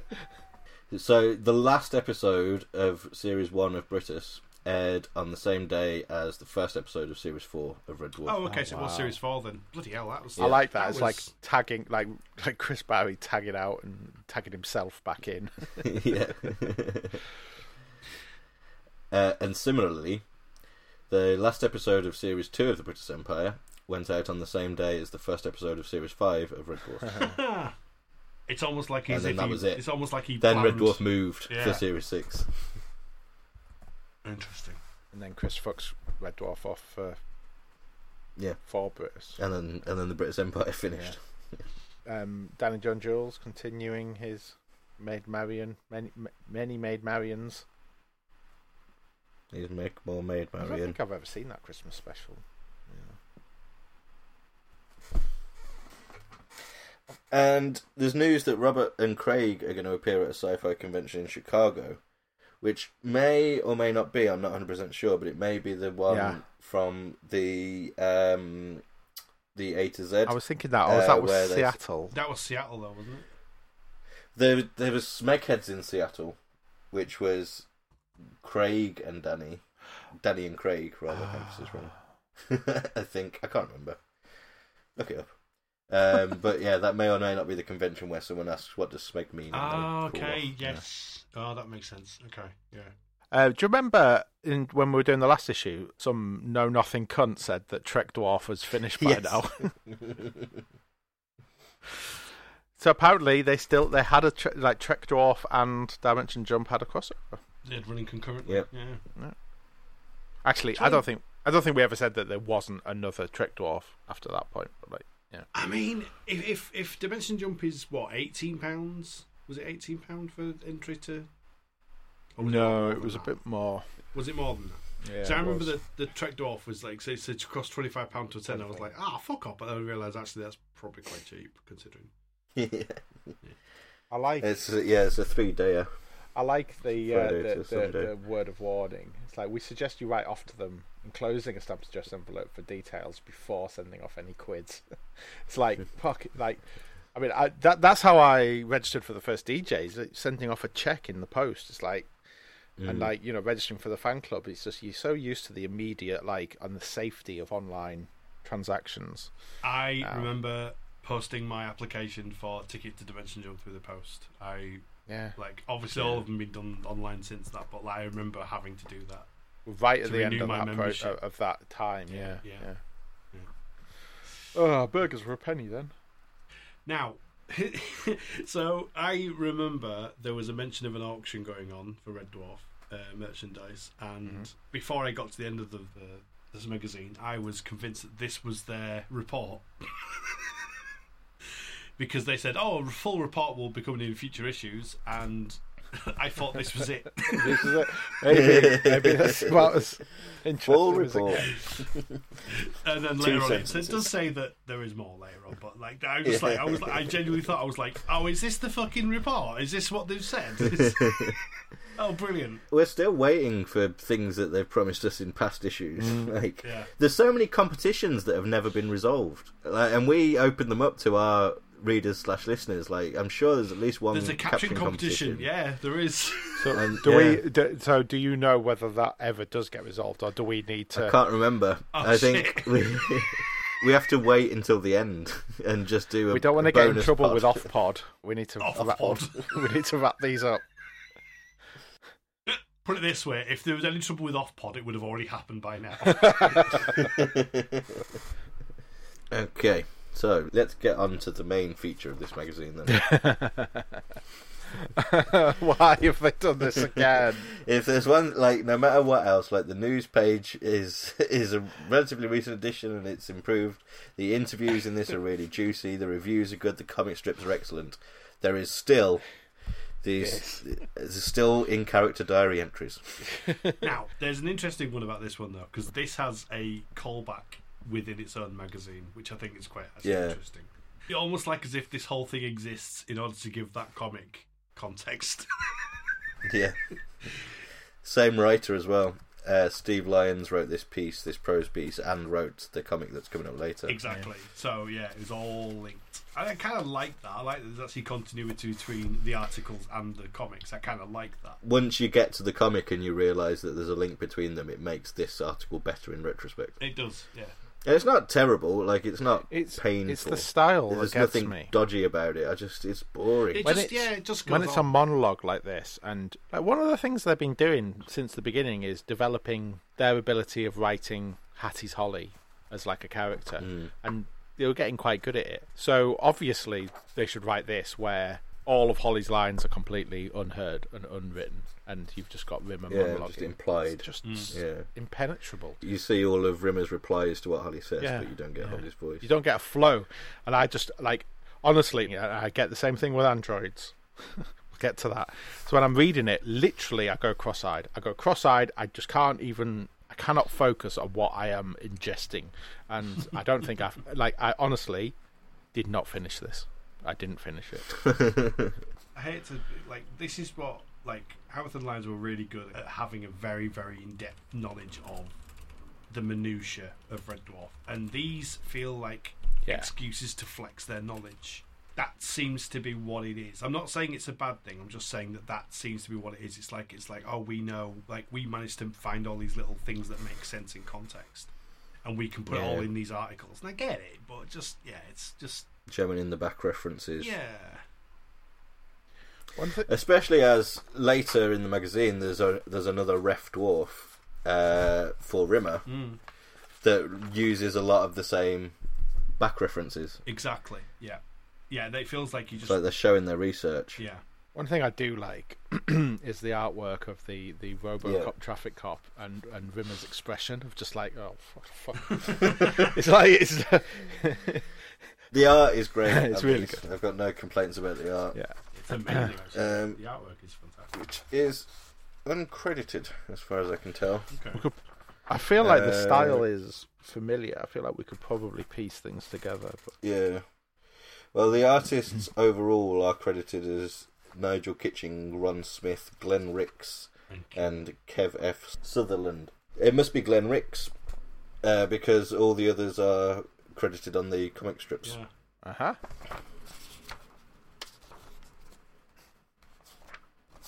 So well done, Glenn Ricks. Okay. And Glenn Ricks has appeared before, I'm sure. That name, I'm sure that Okay. name's come up. And he, he he's definitely riding the copyright line with RoboCop. Um, quite quite Yeah. well. Robocop. Copyright. But, but, Well, copyright. but its visor has two two eyes, not one, so it is different in a court. You Exactly. wouldn't confuse those Um, two. real RoboCop has a mouth. It does. This one does not have a mouth. It's more like Bender. Matt Groening gets idea for a sitcom. he does. I just realized, I didn't really parse those lines as like as being teeth, but now I am. That's hilarious. Glenn Ricks was credited for feature artwork in issue five and issue nine. So yeah. Makes sense. Uh, do we want to? I mean, we've already gone on for over an hour on this magazine, and there's still so much more to come. Um, if you're interested, just read it. Uh, we're not particularly interested. It feels like a relic of of a previous era of this of this magazine that we're Yeah. yeah we're Yeah. excited to move on from. And speaking of relics for previous Yeah. years, Speaking of moving on from things, there was a running joke on the last magazine podcast slagging off the Amiga. I like just like Commodore's basically dying right now, and they're the first ones to take out a two-page advert. In this magazine. Two page. Um, I thought this was the poster. I thought I was very confused because I thought this was the poster. I was like, "What the fuck is this?" Those are quite clearly uh, some of the Gelfs from Last Human. One of them's the snug giraffe. Yeah. One of them's. It's very good. What Someone game is built- that for? What's the, what's the game? I don't know. Someone made an entire model for them, though. That's the impressive bit. yeah. That was the thing where the artwork for the games That's was not like graphics. infinitely better than the actual game itself. I mean, there's a whole article about uh, artwork that was like everyone remembers the artwork, like the Doom and, and all the rest of it, where the, Mm. The the artwork is just yeah, it's just like incredible. It's like they're trying to get across this idea what these two pixels look like when you finally play the game. Yeah. Uh, I just had a look at the small print to see if it says what the game it's supposed to represent, and it doesn't. But there is a list of selected stores where the Amiga 600 is available. I wonder, like, as a percentage, see how many is still going. Okay, so we've got Alders, Alder's gone that's that's dead. That's good. Argos still going. barely. Calculus, never heard of it. Calculus, gone, Calculus, no. no. Clydesdale, Clydesdale, No. that's a bank. yeah. Colour Vision, dead. gone, Comet, gone. co-op still going. Yeah, Curry's part of PC World. Yeah, Ditto Dixon's. Ditto They Dixon's. Harrods, Yeah. yeah, still going calls. Harrods. It's okay. Yeah. You can get it at Co-op and Harrods. How many other products can you sell? Uh, House of Fraser, that has Index. gone to some extent. It has, yeah. It's one. If, that feels like it's died in lockdown or something. House of Fraser's like multiple stores. It's not just a shop, it's a shop of shops. Manweb. Man Web. Um, Man, well, MEB E is no more. never Right. heard of it. And I assume it's uh, it was uh, Midlands Electricity Board. E I mean, like Norweb. Like yeah. what- It, so most, if not all, of those regional uh, ele- energy companies that used to have stores and used to generate money in lots No of other fucking ways, way, uh, really? but were publicly owned. Yeah. So that explains they've Southern all Electric, Sweb Retail. Yeah. I feel I feel like I'm missing out on a lot of these stars because I wasn't a fucking dirty city boy growing up like you. Well, two. Yorkshire, I Yorkshire do remember Yorkshire Electricity. Electricity having a shop. That's why I do. yeah, I remember. don't. That's Yeah. weird. Yeah. Yeah, I do. I remember the logo and everything. Rumbelows, Tandy. Yeah, Tandy's gone. Tandy did computers. They actually, yeah, it was it was, it was Radio Shack, our equivalent of Radio Shack. Tell Anyway. me if we pass a Radio Shack. Problem with Amigas, right? Th- Around this time, the PCs that were getting traction were all IBM compatibles, so basically the exact same architecture that we still use today. But Commodore w- did have computers like that, but also things like the Amiga, which is its own its own thing. I think it was just it was just a little bit, you know, behind the curve of what was happening.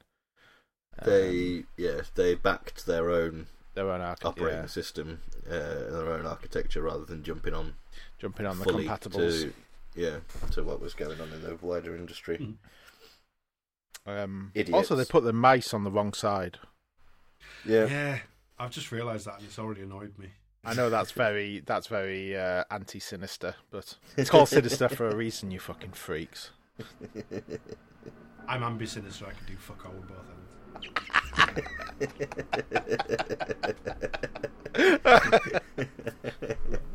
I'm loving that. Have you met me, anti-sinister? Go. Fucking creeps you out. She's a bit weird. Well, again, double page advert and, and not really many other adverts other than that. That must have paid for the magazine outright, to be fair. Paid for the magazine, Yeah. finished off Page Commodore.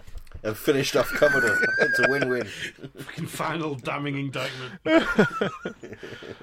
So, if you're reproducing Lister's job interview or job application for James, what is the one open goal that you can that you can put in this that is a good reference to the books? You put David in both of the things. You put and- David in both of the things with David crossed out.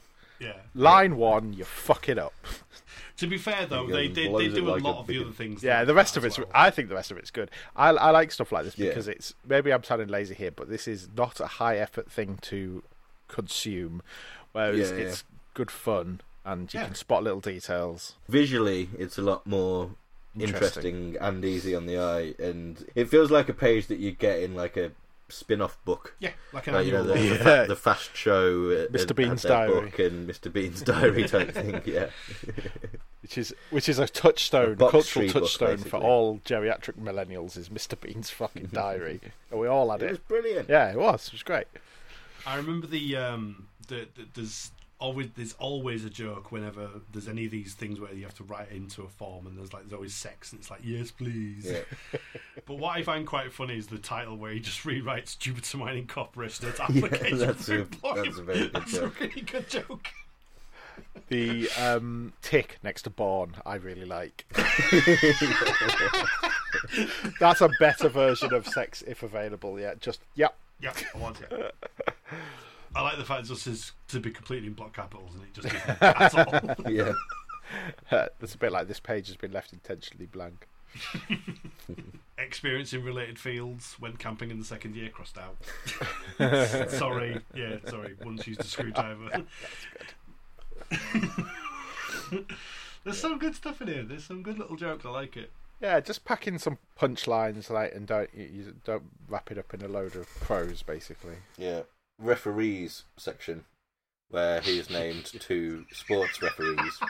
Good joke in itself. Good It's But because it's the future, you couldn't like just say famous ones, so they've put made up names. And I've just realised what those names are. oh, they're both. Ah, yeah. doctors. They are there are there are five doctors. Yeah, there. mixed together. Oh, Patrick McCoy, Peter Baker. Ah, nice. They also sound like referees, so They pretty do. good. Yeah. Pretty good all round. So is that is that is that the is that how you generate? I was about to say, Like it's like, fake. no, that's four doctors, mate. Can you not fucking count? Until I realised the double Well, there, baker. there's been an extra. There's been an extra Peter since, but I've not included oh, him. that's true. Yeah, six then. And then the interviewer, I quit. but That should have been yeah. Caldecott would have been like just a little thing like that. Where you put Caldecott. Or, Yeah. Just but again, luggage locker four one seven nine meter central shuttle station. That's a book reference. That's good. It's attention to detail you don't tend to get. and um, the education section in the book he says I've got uh, however many GCSEs and they said but they don't really count because I failed them Yeah. and they they specify in like Which really ones small are text because spaced they uh, to had do. to fit it in after. yeah Oh, I have actually just realised that he applied for captain and would accept alternatives. That's actually See, really good. this is how you do a written character piece Yeah. Yeah. and it not be shit Yeah. it's just because it's it's far more interesting and far more And due to the nature easy of to get gags across Yeah. than there's lots and lots of little quickfire gags rather than three pages of solid text Yeah. just to wade through and due to the nature like of this sort of piece is you can't really credit it to anyone so these good Yeah. bits just don't get the credit i mean it could well have been steve lyons again It feels But- like it's going to be yeah Howard Yeah. Lyons. I have realised that the surname and forenames are the wrong way around. oh, okay right so you got yeah i mean to be fair who the fuck like i always do that wrong Well, that's because you go by your surname. you in call me general by my life. surname i don't go by my surname This is when we find out that Capsy does not like being called Capsy, how, how, despite being called No, it 25 too fucking no it's times. ju- it's just that it's just that you were two of maybe five people in the whole world that call me Capsine. No one else calls you Capsine. Capsine, that's bullshit. That's lies. Yeah, no one. Your fucking family call you Cap. Like your brother calls you Capsy. Oh, he used to. He doesn't now. I call- It's grown out of that now. He actually calls me Jonathan now. I think Jonathan. That's Who's weird. fucking Jonathan? work work calls me JC. And uh, you know who's to who's Jesus to argue Christ. with them. You know, call me JC if you want. that is for other people to say. This is why, like you know, my my my son, uh, he has. I give. I have about ten different names for him, and it's probably passing on the trauma of the fact that everyone's got a different name for me in my life. Like I'm gonna I'm gonna start calling your son Capsy because it's accurate. it is It's his actually he surname. will he will get it eventually because you know everyone you know picks up their genius friends that think, oh, do you know what? I'm going to put a Y on the end of his surname. No one's ever done that before. Capslet. Capslet. Capslet was what he was called before he was born, Yeah. Oh, that's right. Yeah. Before his name, before he had his big name reveal. and I had a You're the sign. Sandslet, aren't you? Yeah. I nearly but narrowly avoided inheriting my dad's nickname, uh, which was Slimer, Slimer. because Symes, Slimes, Slimer. Okay. I'm glad it's just etymological. That's where the, the name comes from. Well, weirdly, It's because he was a green ghost. I was going to say, yeah, but it wouldn't have been a it, like it'd be I more think he might have likely. proceeded. yeah, yeah, I- he had that nickname before Ghostbusters. I don't, I don't think Slimer from Ghostbusters could have existed without Dave Symes. without the wit of the Land Rover factory. in Yeah. Solihull. yeah, it's, yeah. When you think about it, it's more likely that you would have got the nickname Slimer just because of the, how popular Slimer was. I was known as Son of Slimer, Son of Slimer. by a lot of people. Yeah, but they're all dead now. Was it all the same incident? Now then, we've had many interviews with many cast members, and they've all been interesting in their own ways. Now we come to the Norman Lovett interview, which is the source of so much juice, so much meat. Oh, the much juice. You can imagine Howth and Lyons walking out of the cafe on this day and just being like, "Fucking yes, Holy shit! that Oh, What have we we've uncovered? fucking done it." From one question, obviously, what everyone's dying to know is why you left Red Dwarf. There's Yeah. then three full Great columns. yeah, I, not that I bothered. yeah, Do you know- but I don't care. I'm glad. I'm glad that. I I'm left. glad that I left. Yeah, you're getting a lot of that. Like, oh, I'm about to do my very successful series that will Oh, definitely bless be him. great. Yeah. So yeah, well, he starts off by giving the story that we do get on the Body Snatcher. Yeah, it Collection all checks documentaries. out, We- doesn't we it? What get- he says, what yeah, Doug says, like, you know, Yeah. Yeah. His perspective on it, his point of view, didn't change in that intervening time from when this was, you know, relatively fresh in the memory. It was only three years later versus what he said when recalling it many years later in, in Body Snatcher. Norman's POV is exactly the same, but what Body Snatcher gives us is the counter argument from production Yeah. to give, you know, both sides of the story, which is, you know, the right to to reply. be perfectly honest, Norman's side of the story still Yeah. like it is is you can tell it's the truth because it doesn't 100% paint him in, in a particularly good light. Yeah. It casts him as being quite stubborn. Who'd have thought that Norman Lovett is a bit stubborn? Yeah, not getting another line out of Yeah, him. well, it just you know you, you can just tell it's the truth because it, it it isn't it isn't whitewashing him, yeah. and it isn't co- totally like you know like Rob and Doug aren't cast as villains; they're cast as the people ringing him saying, "What the fuck, man? Why aren't you in our show anymore? I don't it's understand." very interesting, but you know, yeah, it's clear who is cast as the Uh-huh. villain. even though he doesn't outright say it. It's clearly Paul Jackson is the bad Kind of in, does in Norm's head. Yeah, That there's a sense that he maybe he feels that it's a shame Hmm. that it didn't work out with him and Robin Doug, and that he may have wanted to stay on for Robin Doug's sake, but. It felt like Paul Jackson was the businessman in his suit and tie, literally. whereas Rob and Doug were part of the posse. I like Paul Jackson a lot. I don't think I would have known what I know would ever want to work with him, even now. Like it would be, I think it would just be too much. Like you know, it'd send me into a breakdown. It's interesting. I mean, God, he was miles ahead of you know the curve when it comes to work from home culture, wasn't he? yeah. to be fair, I moved 250 miles for p- you know personal life reasons and for relationship reasons, and I managed to keep hold of my job, and he was trying to do it, you know, 20 Yeah. years earlier. So yeah, that just opens the interview with blowing the whole thing apart. And I think that that was what we were alluding to earlier with stories that you assume only came to light later, but then you discover that they've been out there since '92. Yeah. It's just that Just they haven't weren't found that that. widely reported on. Just a bit buried, yeah, and then it all got relitigated with the DVDs. And then he- he spends most of the interview talking about and referring back to his forthcoming series, and there's a slightly painful element of. He's never arrogant uh, uh, uh, about it. Yeah. Well, maybe a little bit, but he's never to the extent of saying this is definitely going to be a success. This is definitely going to turn my career around. This is definitely what I'm gonna be confident remembered about for. But he was confident that that could be the case and it didn't it didn't make him a huge star. It was whether it was good or bad, and I think what I've seen of I Love It, which isn't all of it, but what I've seen I liked, but it definitely wasn't. You know, it wasn't a star maker. Probably, probably did did all right for him though. He's probably you know Yeah. one of those projects when you got your own show like that. It probably kind of you know set him up quite Yeah. nicely. But yeah, like you know, he talks talks very warmly about like, Ian Patterson, and and you know, it sounds like that was a good move. But Yeah. yeah, and there's no ego in terms of material. I found Yeah. that interesting. Like he doesn't, you know, he admits that Ian Patterson's got strengths that he doesn't have in terms of structuring it, and and you know, making it less There's no- childish. He said that it was yeah. They Yeah, said it was too yeah. childish. I, I'm good at doing the the simple visual gags, and he's good at making it into a proper program. Mm. Is is he seems like a very for someone who's so w- known as a stand up, and for the type of stand up that he does, which is very much Yeah. a one man band. He comes across as a good collaborator. I think if, if if if a good idea comes along, he's not going to just dismiss. He'll know to accept it, and he'll know to you know. Mm. I don't think he's one to turn down a good idea, especially if someone can know how to. Yeah, no, he's he's Structure. main focus always seems to be making the thing that he's currently involved in as good as possible, and he doesn't seem to have an ego with regards to that, despite the fact, despite the story of, you know, hey, this is the money, and like get his face on the screen. Yeah. That now doesn't really seem as ego driven because No, apart from anything else, he was right. yeah, well, he was very hundred percent clearly right. Yeah, yeah. But like when he's saying like, yes, I will have a writer come in and fix my pilot script, that takes quite a Yeah. lot on a show that's named after you. You'd imagine. Mm. Uh, Uh, Um, Because he did say that like once he'd done the Ruby Wax thing, it was like then he was seen on television, and he wanted to be continued to be seen on television, seen, which is why yeah. he wanted to. be That's seen. fascinating. Yeah. Which is very, you know, it's like it's like a almost like this. This face is my CV.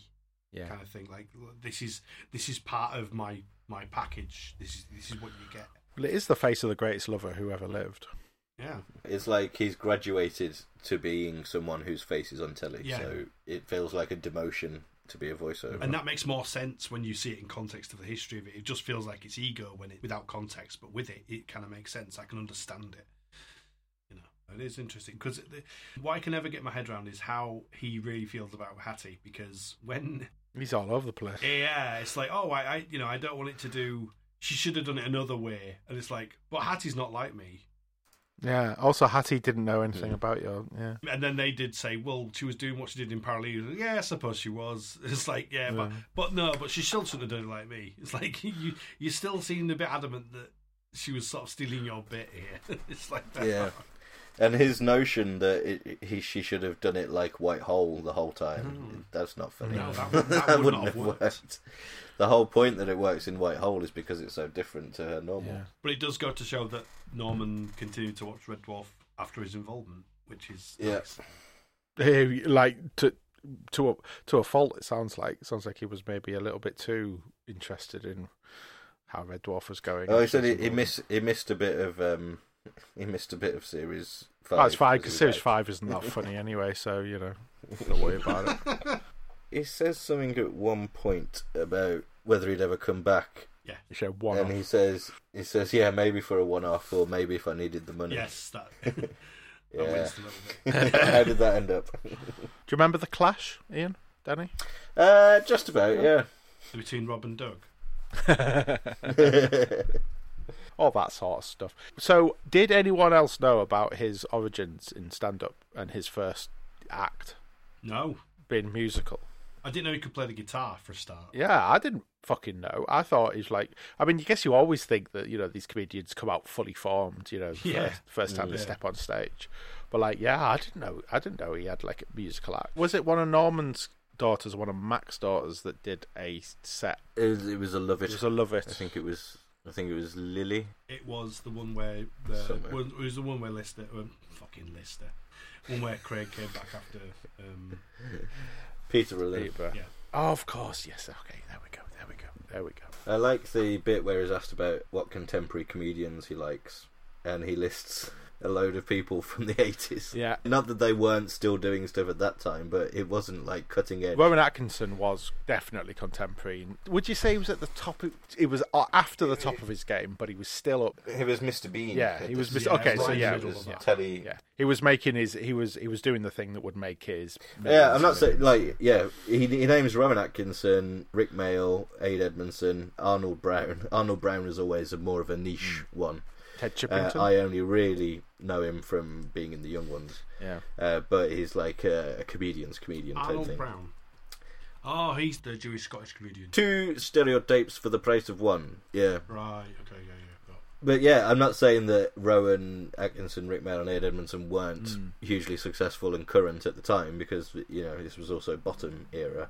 But it's just that when you ask what contemporary comedians you like, you don't think people that started over ten Right, years okay, ago. so you'd be thinking of like yeah the the. I mean, we I guess Harry Enfield. Harry like, Enfield's he also good, mentions yeah. Harry Enfield, and he's probably yeah. Even though he was on SNL in the late eighties, th- this was very much his time where he was on the I guess rise. Lee and Herring would have been a very hipster choice, but they are contemporary up and coming comedians at this Yeah, point.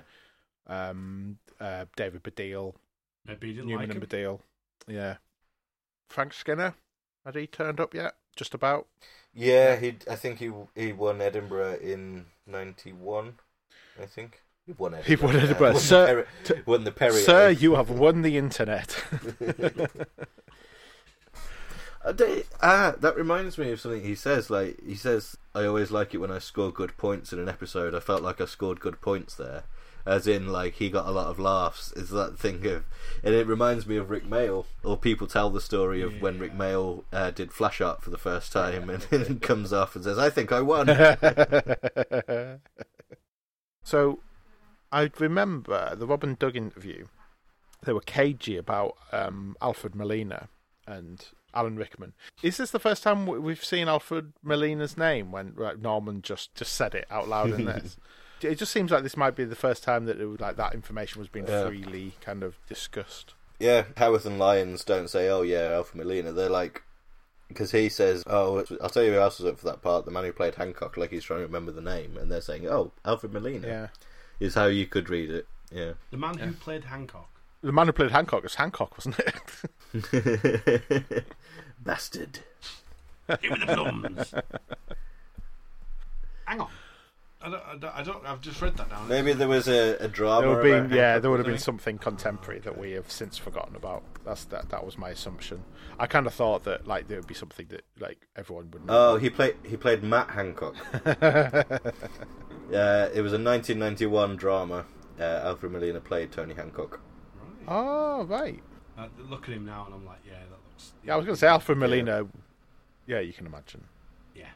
Okay. Although uh, t- Tony Hancock, uh, Tony Hancock, To- Tony Hancock, Tony Hancock, of course, had the arms coming out of his back. As well, didn't he? So Alfred Molina was born to play. Doctor Hancocktopus. And that's the name of this episode.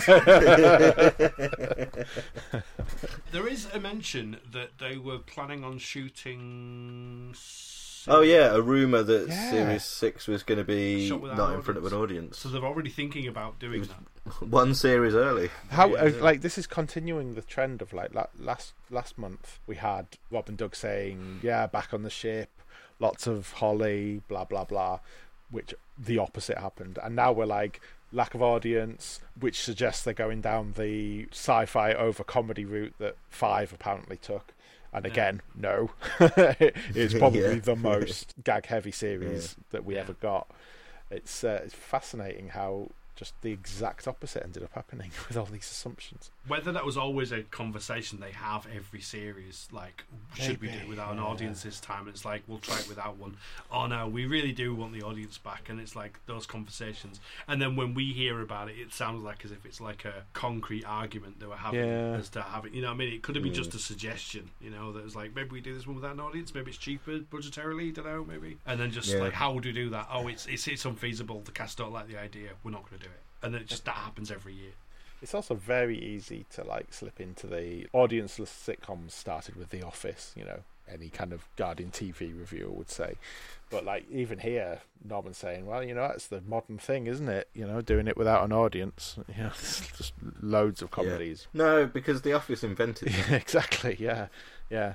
It wasn't for another 10 years before Ricky Gervais invented new comedy. Fucking day to day did. Yeah. Now that we're 30 ish years into this dwarf cast. have into this, from this interview, have we had a cultural reappraisal of Benny Hill yet? Oh dear. He also mentions Woody Allen as all well. the people are sa- all the people are saying Benny Hill's sexist, and he, And he was, was, but he was funny. but Yeah. This this is like, oh, you could say what you like about Bernard Manning, but he knew how to write a joke. It's like, yeah, no fucking shit. He was a stand-up comedian. Of course, he knew how to write a joke. That, that is irrelevant to the It's whether conversation. you have the fucking ethical nous to fucking say said joke in front of people. Next time you're passing, fucking pass. my favourite is still the English couple on holiday in, in Spain, and they hear a knock on the door, and it's it's their neighbours, and it says. Hello, hasta de bisto. I said, fuck off, you Spanish cunt. the thing with that one is that it is also poking fun at Yorkshire, Yorkshire, the Yorkshire accent. So I, th- I, th- I think like that is an example of there is some balance creeping in there. But he was a horrible cunt. Norman Lovett is 45 for this interview, which is something that gave me a bit of a shock actually to think about because I'm not a million miles away from 45. No. I'm only five years away, pretty much. Um, but he, he really does like 45 was fucking old Yeah, you're back 50. then, wasn't it? Yeah. I remember my dad being 14 thinking, wow, Wow, that's- yeah. he's such an old man. And I'm Yeah. 38. Yesterday, 38! w- Danny's 38, I'm 39. You know, almost 39 and 40 respectively. Yesterday, we spent the day sat on his bed playing video games. Yeah, we fucking did. we fucking did. fucking played Burnout Remastered, my friend. Fucking joy. Norman Lovett will not have been round his mate's house Hey, mate, playing. th- his mate had an Amiga 600. It was fine. no one had an Amiga 6. They didn't have what it takes. But apparently. yeah, what's my point? Is it, yeah, he, he's he is he is old fashioned, isn't he? He's a bit he's a bit stuck. I was talking about this the other day in the context of like grandparent. I was talking about my primary school and how the head teacher at my primary school seemed ancient. Like in my memory, she's this withered, like, Yeah, dottery, shaky old woman, and she was thinking about it because she retired while I was at the school, so she must have been sixty at most Yeah. Yep. as a, a woman at that time. sixties. But in the memory, she was like doddery. But there is a thing that in the past, people reached a certain age and acted old. Like there was a uniform for any woman over 50 had to wear like a polyester dress and a cardigan. the haircut, Yeah, the haircut was was mandatory, the blue rinse and all that. Men had to wear a cheap suit at all times, uh, except at home the jacket was replaced with a cardigan. Um, yeah, p- it was like when you either when you got to be a grandparent because everyone had kids much younger as well, so people just got older quicker and became grandparents quicker. And as soon as you become a grandparent, you have to conform to the grandparent stereotype. it's like Logan's Run, but with blue rinses. yeah. It's like Uh, a social level that you reach at a certain point. Yeah. Well, it's like my, my grandma. I mean, she only very recently passed at 98 years old. But, like, it was just, she, she had the perm, and you just always. You, I remember seeing women of her age, or like, uh, if I saw a woman of her age that didn't have that perm, it was like a shock to Mm. me. It's like, you're absolutely right. It's a fucking social uniform that people wear based Yeah. Mm-hmm. on their age, based on their class, I guess. But you think now our parents are of the age, if not older, than we like. We not knew our like our parents. grandparents when they turned seventy, and my dad's seventy-two. My dad is now older than my nan ever was because she died before she reached seventy. But feel like that they way. don't act like old people. they don't look like old people in the same Every way. generation of old people act differently. Like, you know, yeah, we'll probably still be acting much like this when we're in our sixties. Like I don't see why and not hopefully we won't all be Tories or dead. or dead. I, Well, if, don't think- if one, then t'other. am I'm kind of I'm kind of hoping the danger years of turning Tory have kind of the like we, we've we've weathered that storm now. You know, Oh yeah, yeah. Yeah. There's definitely Gen Xers that have gone a little bit right wing, haven't they? yeah, we've come out the other end of that. I think. I hope it helps that I have an eighteen year old stepson, kind of It's actually quite refreshing. You know, you get get that kind of be around that attitude of the upcoming youth, the people that are going to be in charge in ten years, twenty years time. It's um, it's good. Gen Alpha. It's quite useful. He's Z, I think. I think he's Gen Z. So he's. I mean, he just spends most of his day dabbing, you know, but, but he does it with a social With his conscience, you know. TikToks. So it's it's really nice. He should go to his own room and do that in private. Classic 18 year old, yeah. Same as it ever was.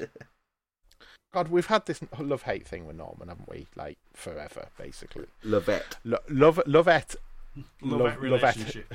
love it, yeah.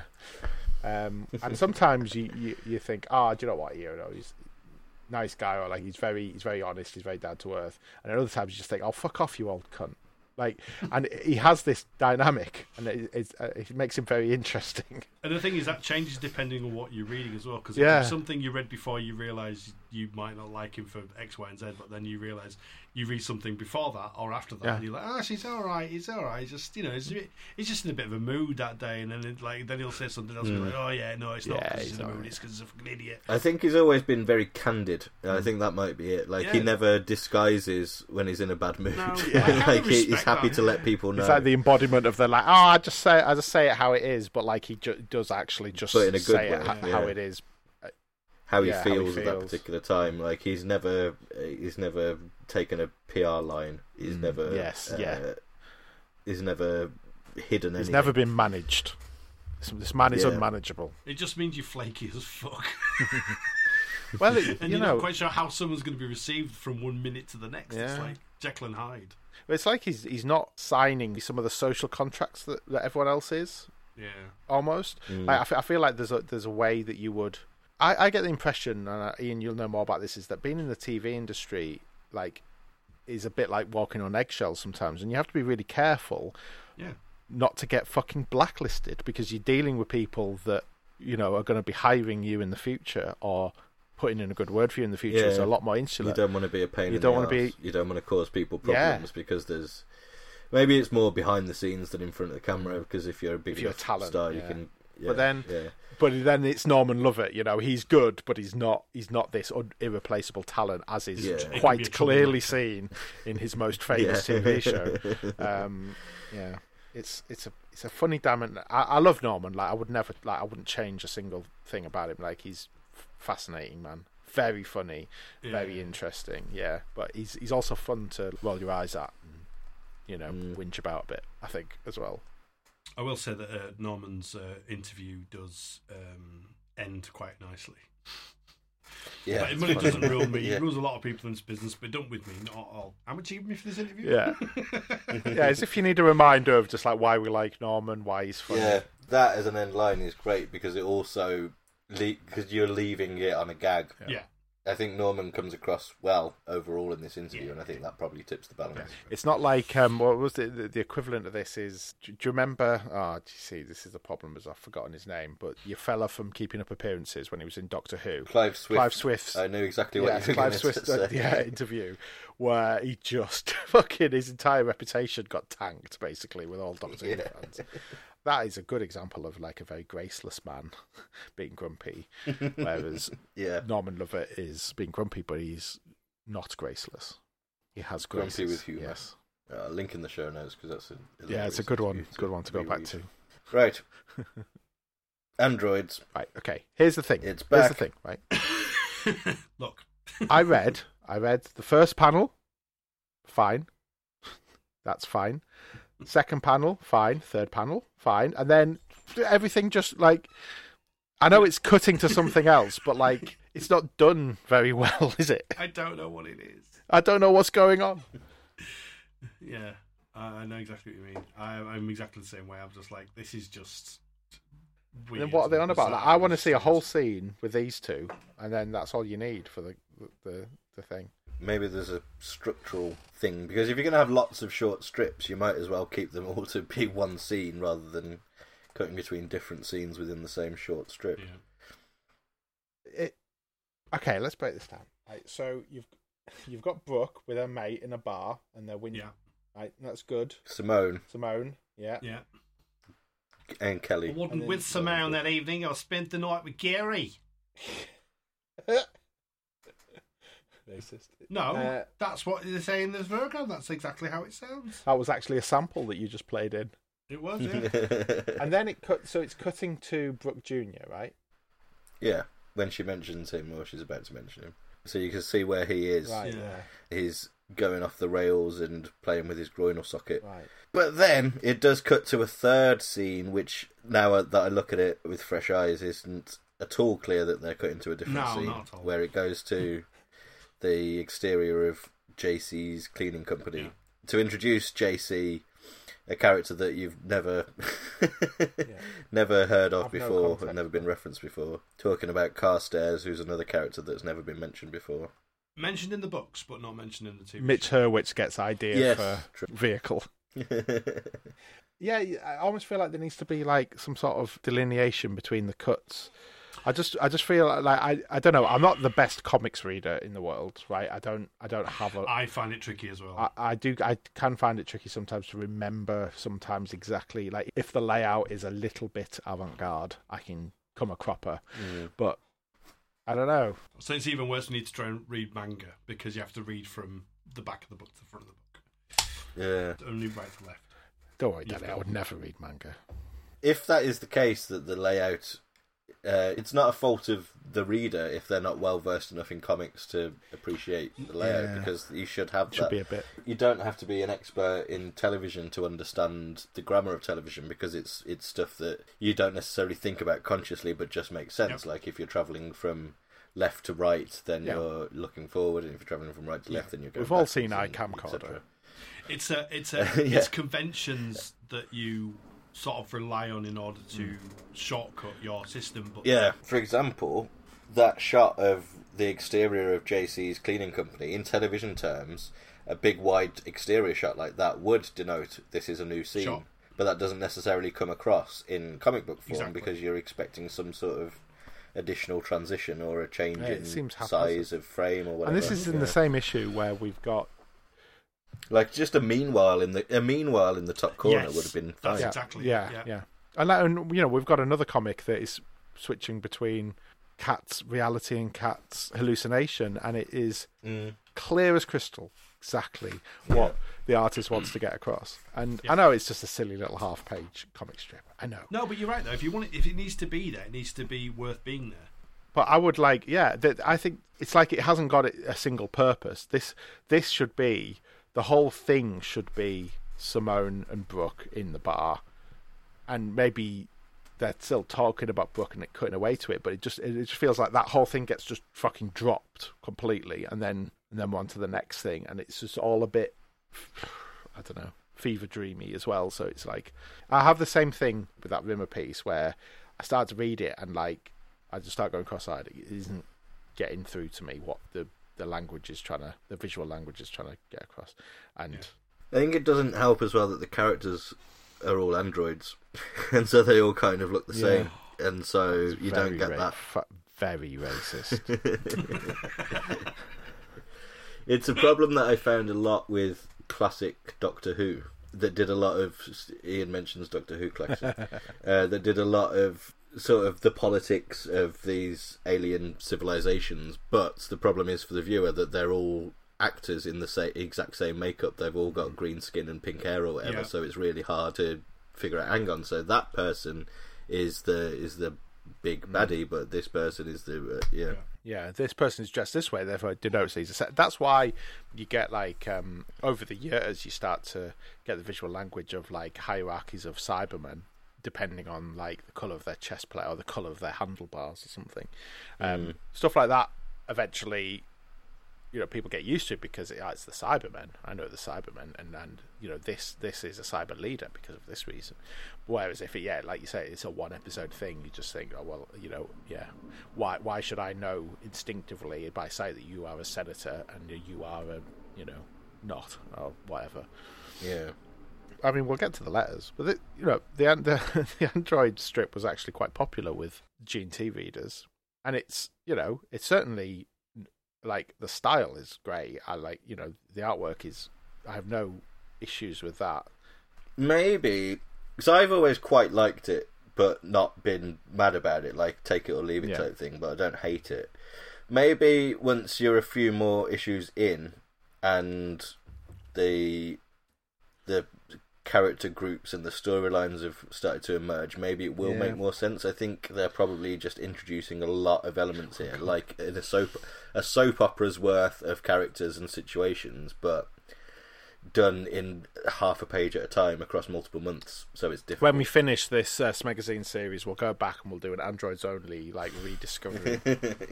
So the thing is, I, I, I always take it as this. There's no continuity at all. I didn't realize there's meant to be actually a story plot running through this. I just assumed that they were just another piss take of neighbours. the last one ended with uh, Brooke leaving Kelly, Right.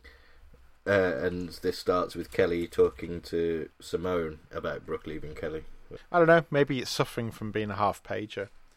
Maybe it needed a bit more room at once. I didn't realize it was like a McBain scenario where like every everything actually has continuity.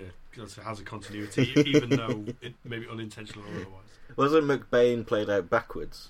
Oh, is it like a prequel thing where each se- each scene explains the previous scene? I, do you know? what? I never Yeah. even knew that that happened with McBain. Because I mean, who the who the fuck's watches watches Simpsons like in its entirety anyway? Just if catch you the put episode. Mc- if you put all the McBain episodes together, there is a there is actually a plot. There There's is a Ah, a, coherent that's cool, that's storyline. cool. Yeah.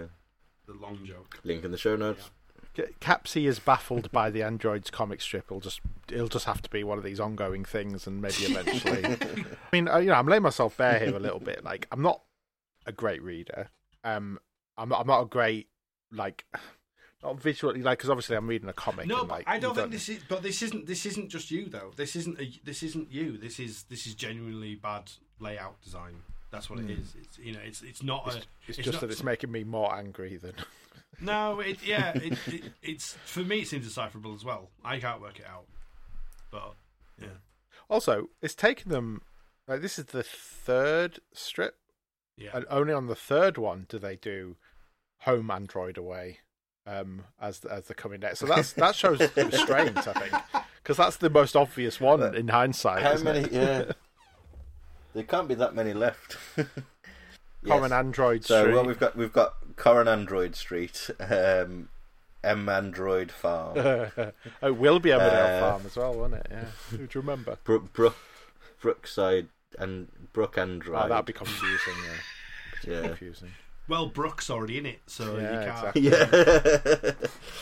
My brook is babbled. Crossroads, cross, cross circuit, Cross- cross, wire, Crosshead screw. cross Tank. screwdriver. Jesus. Whatever you're doing, stop it. is that like a sound thing or just in general? No, stop in general.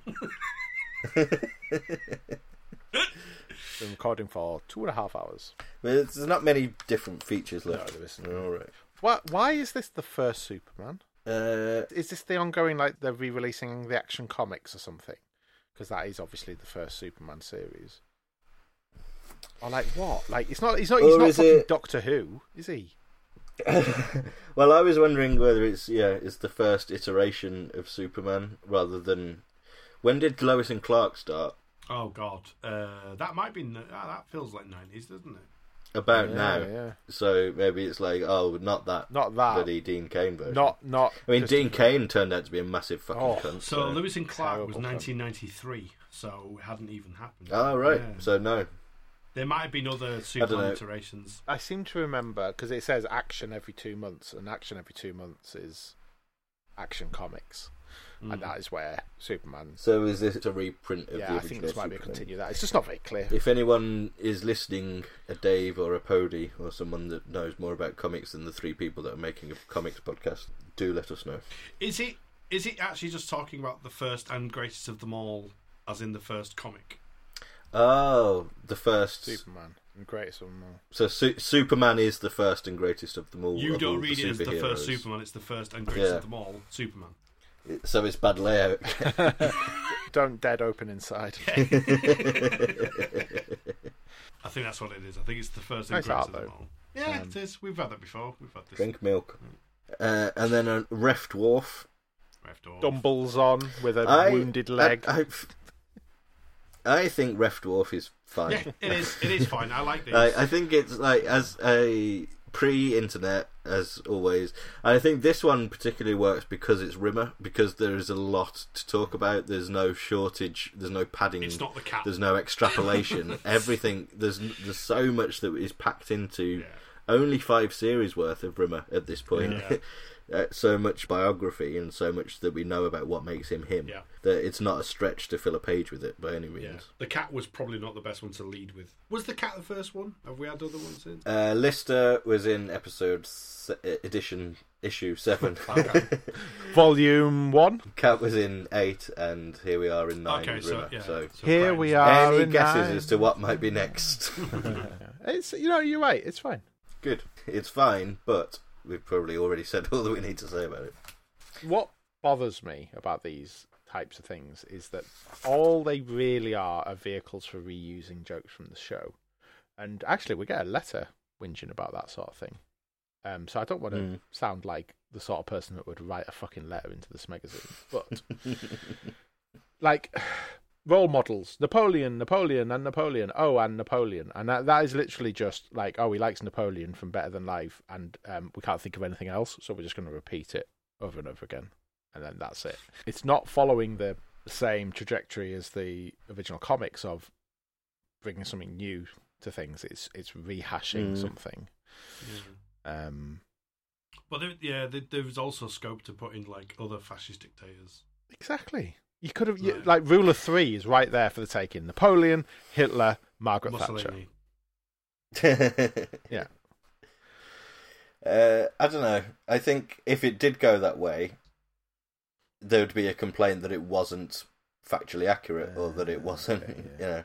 I think you're talking about it in terms of, you know, comparing it to the prose, the fiction prose, and indeed the comics, which are works of fiction.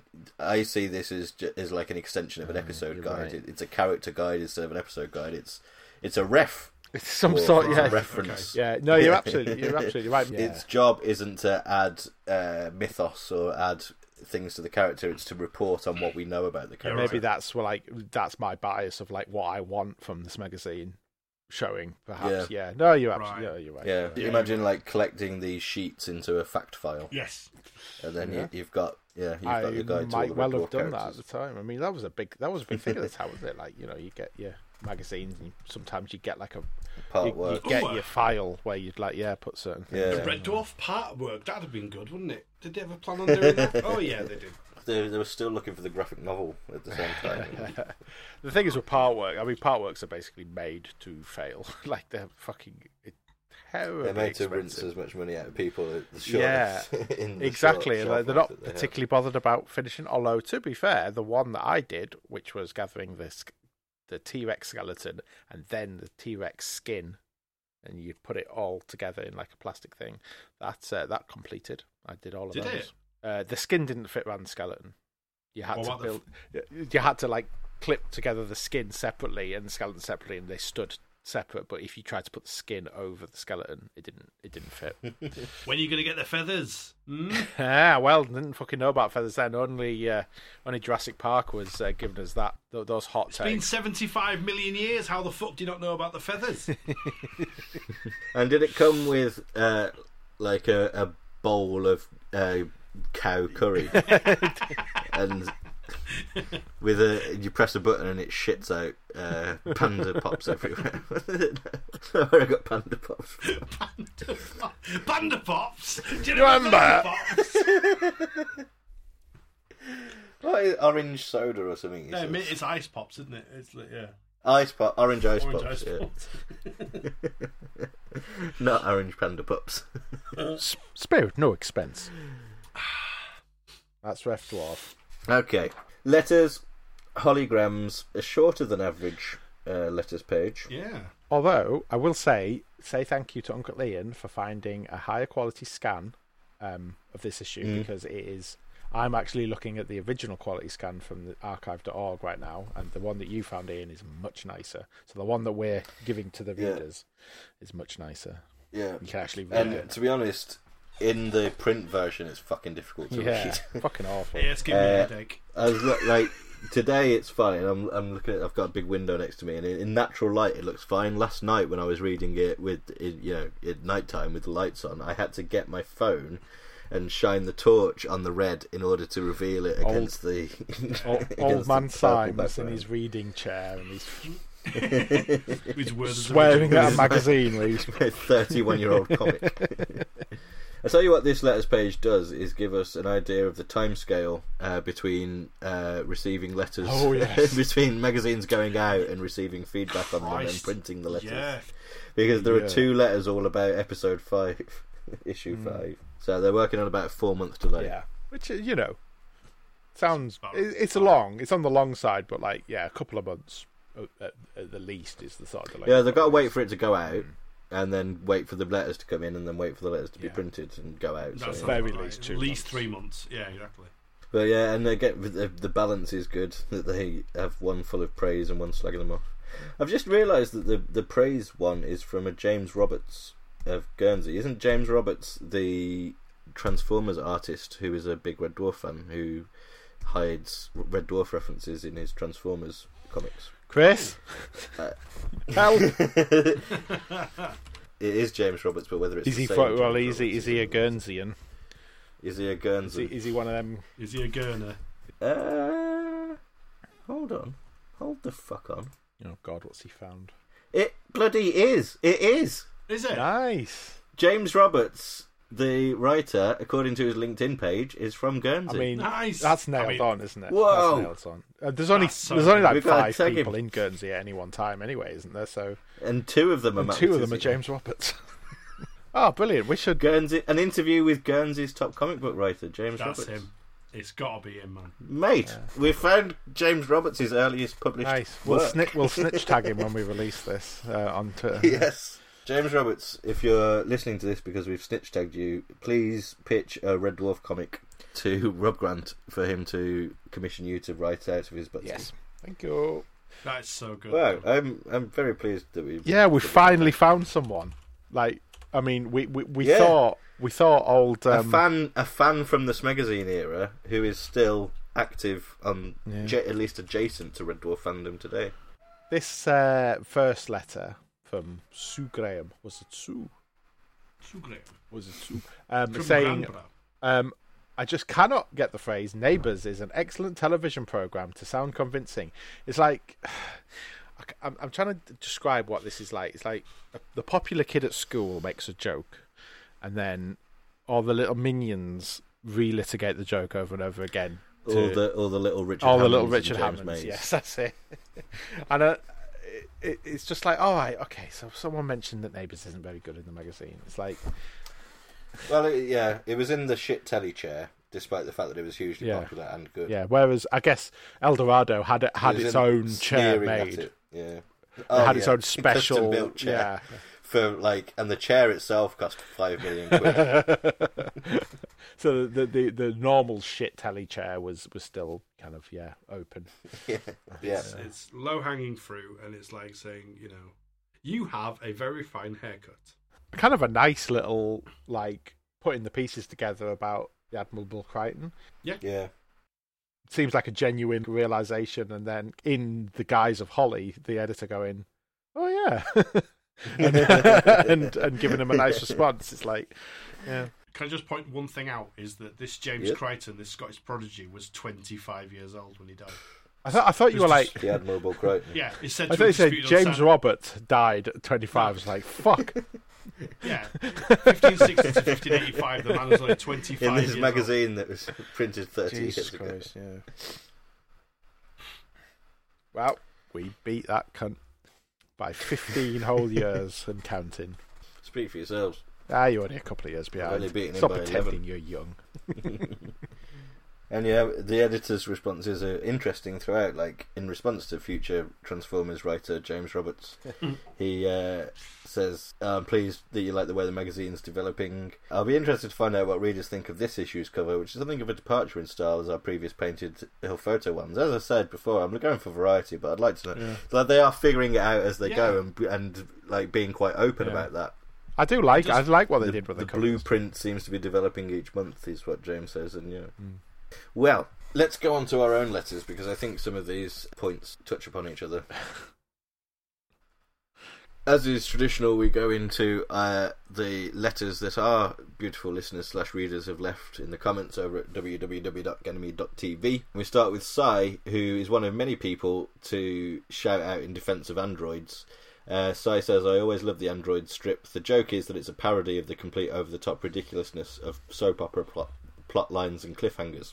Yeah, Well, why don't you go and fucking read it with James O'Brien and fucking I don't know what else have I been called out on?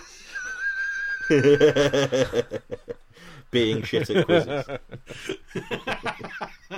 You prick. you fucking shit quiz prick. Is there much call for being bad at quizzes? Uh, Warbadog says the previous issue, i.e., issue 7, felt like they'd arrived at a worthwhile publication now, so of course they immediately derail it by doubling down on the acquired taste tangential strips. I said it again Tangential. tangential strips. In weird contrast to the faithfully bland in character features, which I like as a term of phrase. Faithfully bland, strangely brown. comfortably numb. However, Warbadog enjoys the Mr. Flibble strip. It's in the spirit of Rimmer's psychotic puppet show and the fairy tale ravings in the episode, and we saw his statistic depths in Terraform and Demons and Angels. However much this was intended by the writers, or whether they just got a juvenile kick out of getting two pages of tits and carnage signed off, it's best that it's left unexplained. Fair. and then I can't say the same for Androids, which is basically like losing a page to adverts from now on. Thank you, brother. John's Mad says, I went to the second dimension jump. They showed series one and a telly rolled in like it was a science lesson at school, so you're completely Excellent. right. Fucking nailed it. If you ever want old Uh, man that was a- knowledge, then John's mad's your lad. So good. That was also staged at Northampton with Jane Killick attending to check if the second event was better. All right, Leeds. It's- See if there's an improvement. Excellent. Hopefully it was. Was it? I don't know. Uh, Probably. yeah, well, It's really weird knowing people that we've known for a while who have been to conventions before we did. It's like, no, you, you can't possibly have been to conventions before we did. Well, I mean, if anyone was going to, it's John's mad. yeah. It's weird. So He's an elder. So, So- yeah, John, John's Mad's a link to the past. It's like that. uh, what was that Richard Herring thing about how many like steps removed you could be with someone from the 19th century in terms of shagging, basically? That sounds like If- Richard Herring, yeah. if someone like in the in the 1950s shagged someone who was born in the in the 19th century and then they shagged someone who was uh, like in the late 90s then you'd be you We've all shagged uh, John's mad, so know My great granddad is Charlemagne. Uh, Flappo Jacko says uh, the Lister's recipe and zero G football features had the same problem for me. The overall joke they were going for was decent, but the full detail didn't really add much. I have found myself skimming. Okay. over waffle at times, I think. Mm. Yeah, we can. Tell. Yeah. Flappo Jacko also says the Android strips weren't amazing, but I disagree that this means that Androids wasn't worthy of any kind of expansion. The way they used it in Geek Chase, which I understand was kind of building off this magazine stuff, was great. Yeah, I always I always assume that the the the sort of smegazine the, the sorry the geek chase. Um, I agree. I think that that was the, the car stairs and stuff mentioned stuff was all based on the extension stuff that was in these magazines. I knew that androids were a Yeah. thing, but I thought they were more of a thing in these magazines than they are currently. Well, you never know how long this fucking goes on for. Ian does. Yes, and uh, it's for me to know and you to find out. Captain Bollocks is here with some good info about NFL excellent because post. when we were talking about uh, zero G last time round, given that Rob and Doug were twenty-something jobbing writers in the eighties, I suspect they spent a few late nights watching early Channel 4's coverage of American football as being the inspiration for the London Jets. Interestingly enough, when the NFL set up an off branch World League in 1991, one of the key components was having a British team. And since NFL clubs are named after cities and the team was based at Wembley Stadium, we ended up with the London Monarchs as a pseudo national team. Although the Monarchs came along three years after the Jets first appeared on TV, I've always thought of them as being sort of evidence for why Lister would support them, assuming that they were indeed his most local team. Right. Okay, that makes sense. Oh, that's great. So yeah, that's my headcanon, and that's based in NFL. with what actually happened in NFL, which is the closest thing to zero G. So- I've heard of the London Monarchs as a thing, but I've always assumed that they were just an American team from somewhere in, in America that was Yeah, called I London. kind of I, I kind of assumed that all Yeah. of the like the the like the flirtation with American football here was al- almost kind of born of new Wembley needed some money coming in. Yeah, and and, that's and exactly- so, yeah. yeah, and that that's that's like 15 years ago at this point. New Wembley. Uh, opened, yeah. Yeah, there's been there's been peaks and troughs of interest in American football over here, and I think due to it being a cheap sport for Channel Four to run in its early days, that was a little peak of Yeah, interest. it's, that's very Channel And Five, then- isn't it? like, like early Channel Five. You know, just basically getting what you know what's cheap. What are people not buying? Um, Channel Four, yeah, I know. But what I mean is early Yeah. channel, early Channel Four. There will there will be. Um, they did But, the same but thing. Channel, with yeah, Channel Channel Five. 5 did exactly that with all the NFL coverage and stuff. All the late night stuff. was and all the American. football that no one else bothered to buy as well. Yeah, Ita- was Italia? That was also. Well, that was more. No, that's Channel Four. That was nice. Oh. That was Channel Four, which they yeah they got that because Gaza moved to uh, Lazio, and they wanted to screen Gaza basically. All right, okay. So they bought the rights to the entire league. He'd gone to Lazio, and I know that he doesn't say Lazio. I always thought he did. Everyone Yeah. did. Everyone did. Yeah. There you go. Captain Bollocks also puts into words something that I've been trying to put into words for a while. As for the magazine, it feels significantly more like, well, a magazine at this point than it previously did, where it came across as more like a fanzine that a- accidentally made it to the newsagents by two blokes who thought we could write a magazine, only to realise they didn't have enough ideas or content. and yeah. Yeah. That's totally it. It felt like the writing felt like a fanzine, which is good, eh, which is fine in itself, but now it's getting more professional almost, uh, like more well-rounded at least. Yeah, we were saying it was getting more mature and getting more like prof- like getting more professional. As it went. just in time for getting new adverts, or for, for getting real adverts. I predict that this is a good sign for the future of this magazine, and it will continue for uh, ten years, fifteen years. until that part was Until at least until the UEU dimension comes out. at yeah, least. yeah. And then they'll, Oh, that- then they'll release the UEU zine.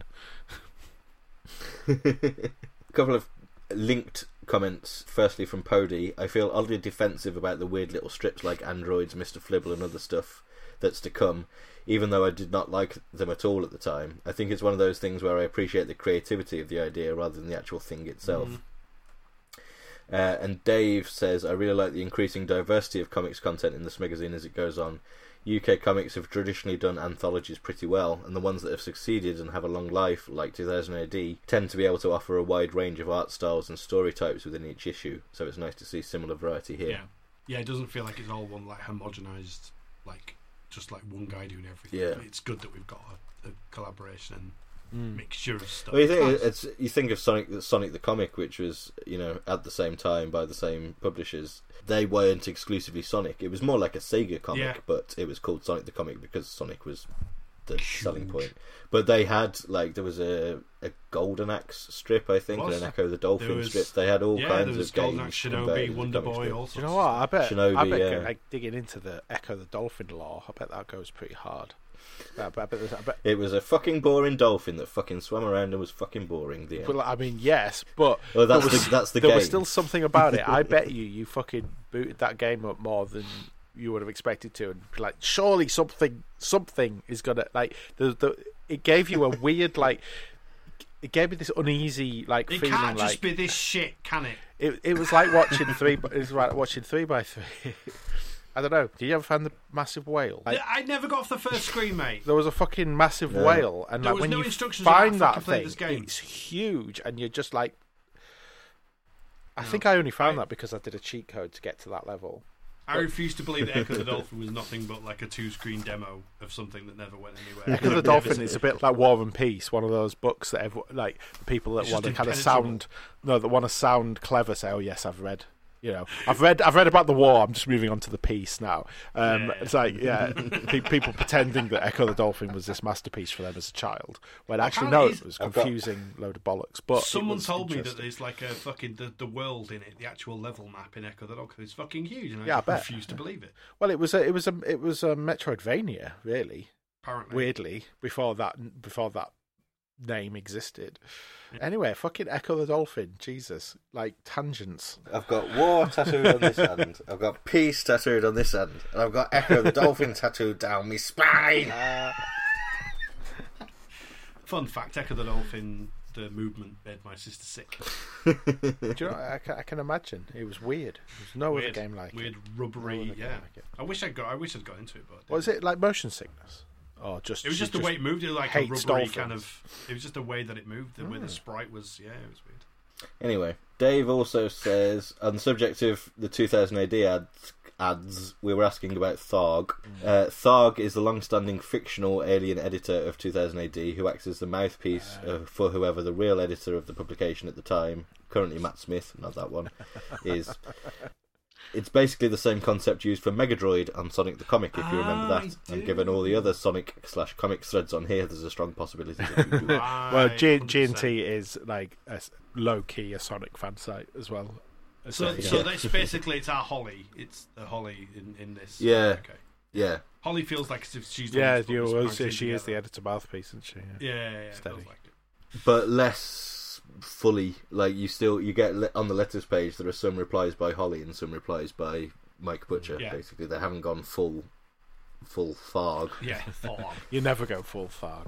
Finally, we've got a couple of actual letters, and uh, not actual letters as in they came through the post. They were still posted on the internet. but we're surprised that it's taken until issue nine for someone to come up with the idea of sending in a joke letter based on this magazine style. So, International Debris uh, says, "Dear Smegazine, I think Rimmer is a right smeghead and a big fat gimboid too.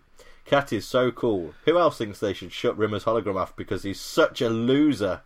Maybe they could replace him with Ramesses Niblick the Third. Kaplunk kaplunk. Whoops, where's my thribble? He sounds like a right laugh. Who's up for some curry and some lager?" Summer signed Smeghead McGee. P.S. Does anyone want any toast? Pitch perfect. no notes. Yeah, that's amazing. And uh, Warbadog writes, Dear Smegazine, I'm only 10 and my parents, who are complete smeg brains, don't let me stay up to watch Red Dwarf. But luckily Thursdays are their night out now and I'm home alone so I can watch what I smegging well like. Simon Fisher, 18 Repton Drive, Adlington, Chorley, Lancashire, PR74EJ. I hope that address doesn't exist. I googled it before I read it out to make sure that he hadn't given away his actual... okay, thank fuck. That sounds semi autobiographical because that's really specific. Start of that letter reminds me of I am 12 and what is this? right, we'll come back to the next issue preview very shortly. Uh, but next feature is another original comic. And- Two times in as many in the in one, One issue. Many Mr. hours. I don't know. Not quite. I don't think. So, the, a note on the artwork here. Like the artwork is, I, w- I would call this high fidelity, and it's very, it's very good. I think it's very good. But I will just get this comment out of the way first: is that it, uh, everyone's faces reminds me of Buff Squidward. Literally, like it, it's like everyone's got too many muscles. oh, I see. Buff Squidward. I thought that was actually the name of like a space adventurer. yeah, it was another Fleetway comic. Actually, no I one just- really read it. the, the manly adventures of Buff Squidward. yeah, I know what you mean. They're Just it's Yeah. like there's too much definition in the face. It reminds me of a little bit when in the Beano annuals there used to be like old style like war comics or adventure comics like rather than comedy comics like there's a difference in art style Yeah. and again people who know more about comics than us will be able to define it well but there's like a beano viz style of of doing comedy cartoons in a british way and then there's the war the war stories and the adventure stories that have a bit more of a grown up art style, and this is one of those. yeah, it feels like the kind of sort of action man style of Mm. yeah, I know what you mean. Also, whenever whenever a human person appears in a, a normal in a comic, which is normally animated, but the sort of the real person is incredible. Ah, I know just exactly what I'm thinking here. I'm thinking of uh, Jim Bowen in the Bullseye titles. Is exactly what I'm thinking of. yeah, where they're all cartoons. The cartoon, then you've but, they're got a realistic, cartoon Jimbo. faces. Yeah, that's what it is. That's it.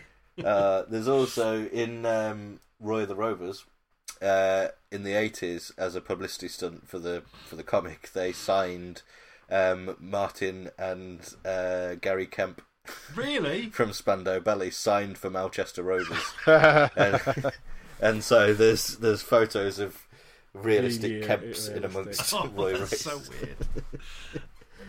It's like like Link playing in the a show. football game from the mid '90s, and they've only licensed the faces of certain players. Yeah. The face of David Beckham. Uh, Sam, the Atletico Minsk Claxon. Um, I love the opening. Oh my god, why have I frame? Yeah, the the red, that style of Red Dwarf of like make make it look all spiky and like It's almost too detailed in a way. Like yeah there's- there's yeah way- over there's hyper too- like- detailed. yeah. yeah, I like it. I like it. I really do. the helmet and the horns almost reminds me of um, the most recent Doom game. They're very heavy on like um, medieval, um, medieval hell kind of crossover style. Yeah, And- Giger-esque. kind Yeah, of yeah, imagery. almost, yeah. No, I think you're organic, right there, yeah. organic metal, organic. Yeah. It was totally the, the helm of justice. Yes. True. Um, yeah, weird how like the, the tantalizers a bit with like, oh, we're gonna get some deep cat lore. This is fucking brilliant. This is what everyone's always wanted. And then actually, no, they've just had for no reason they have this helmet that can just let you spawn in whatever you want. Like, is it is that not what the show itself has done several so, times? yeah. Of, oh, we're going to give you cat stuff. We're going to. Oh no, it's not actually about cat at all. Because it's really difficult and im- almost impossible to do that well. So Yeah. let's do something else entirely. Yeah. Well, let's uh, let's do what we did. Let's recap the the story. So we start off with a Holly's log, which is kind of like the distress call from series one and Yeah. two, and that's where we get the callback to the previous written piece about Rimmer losing his pen, which was seeded in the previous written article. Well done. yeah, it's good. They find a planet with signs of civilization. It turns out to be a former cat people place. Cat sniffs the walls and, and figures out where they are, and they come across a machine, which, yeah, like you say, is kind of nothing to do with the cat people. Really, it's just it just happens to be a cat people thing. Uh, there's no need for it to be, and yeah, it's basically there's a machine that will read your memory and produce whatever you remember from your memory. So you can try and recreate things, uh, but you have the risk that you could misremember it and it will go horribly wrong. Yeah. Yeah. Which would happen 100% of the time. Yeah, You'd you think- can't. it's why it's why dreams do what they do. Yeah, yeah, true, yeah. There's no outside fact checking going on. Basically, Cat imagines. Uh, oh no, it, it, It's Cat a does it. in- mirror. Yeah, Cat produces a mirror so that he can look at himself. Uh, but then Lister has a go, and then while he's using it, Holly says, "Don't think about this horrendous monster. Don't- there's nothing all to worry about. Just don't think about any six-eyed carnivorous raging swamp beast, and everything will be all right." And then everyone keeps repeating it, It's distracting Lister, and then eventually he ends up like Yeah, he spawns it and manifesting then this the fucking end. horrendous thing. Well, to be continued. Oh yeah, so it does say that. Yeah, okay, actually I, I honestly just thought this was a one shot. thought that I was thought the this was a end one of shot. the Well, it took, stranger things have happened. Yeah. Yep. Yep. This isn't in Stranger Things. This is, this No. is completely. No penguins have committed acts of dubious sexual. I mean, it's a horrendous Nature. looking beast that they created. I mean, It's that- pretty yeah. good. Like, I mean, It's the, the, fair play to the artist. Like, Yeah.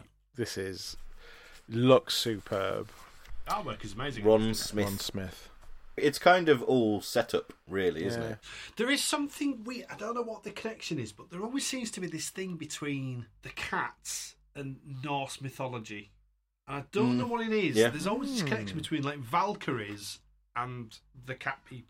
I don't know what it is. I feel like it, it just started with like Valkyries are almost like shorthand for like you know a kind of a sexual shorthand, right? voluptuous maiden people. And Voluptuous it's like- maiden, pe- yeah, and it just wants that you, you like the, the cat would like that sort of woman. But they've kind of Therefore- extended that right to sort of Yeah, like that gets everything. extended out. Everything is Yeah. yeah, because even the even the the because the, books explain like better than life and stuff. It's like a castle, and like, the cat's sort of ideal place is like this huge castle with all these these maidens walking around, and it all seems to be just like construed into you know, the cats are Vikings, basically. yeah, or just like a medieval sort of like, They're but from almost like a Scandinavia. primitive, a primitive thing with them, which you can kind of understand. Like maybe you know that his Oh, I see. civilization was still at that sort of stage. Ah, I get. it. maybe. Okay, so it's ah, okay, yeah. No, you're right though, and, I, and that feeds In human in human history, the Vikings aren't that early though, are No, about a thousand years ago. they? Yeah, but in human history, that's not that's a drop in the ocean. isn't it? Uh, true. But then we are three million years into the cat's evolution as well at yeah, this stage. yeah.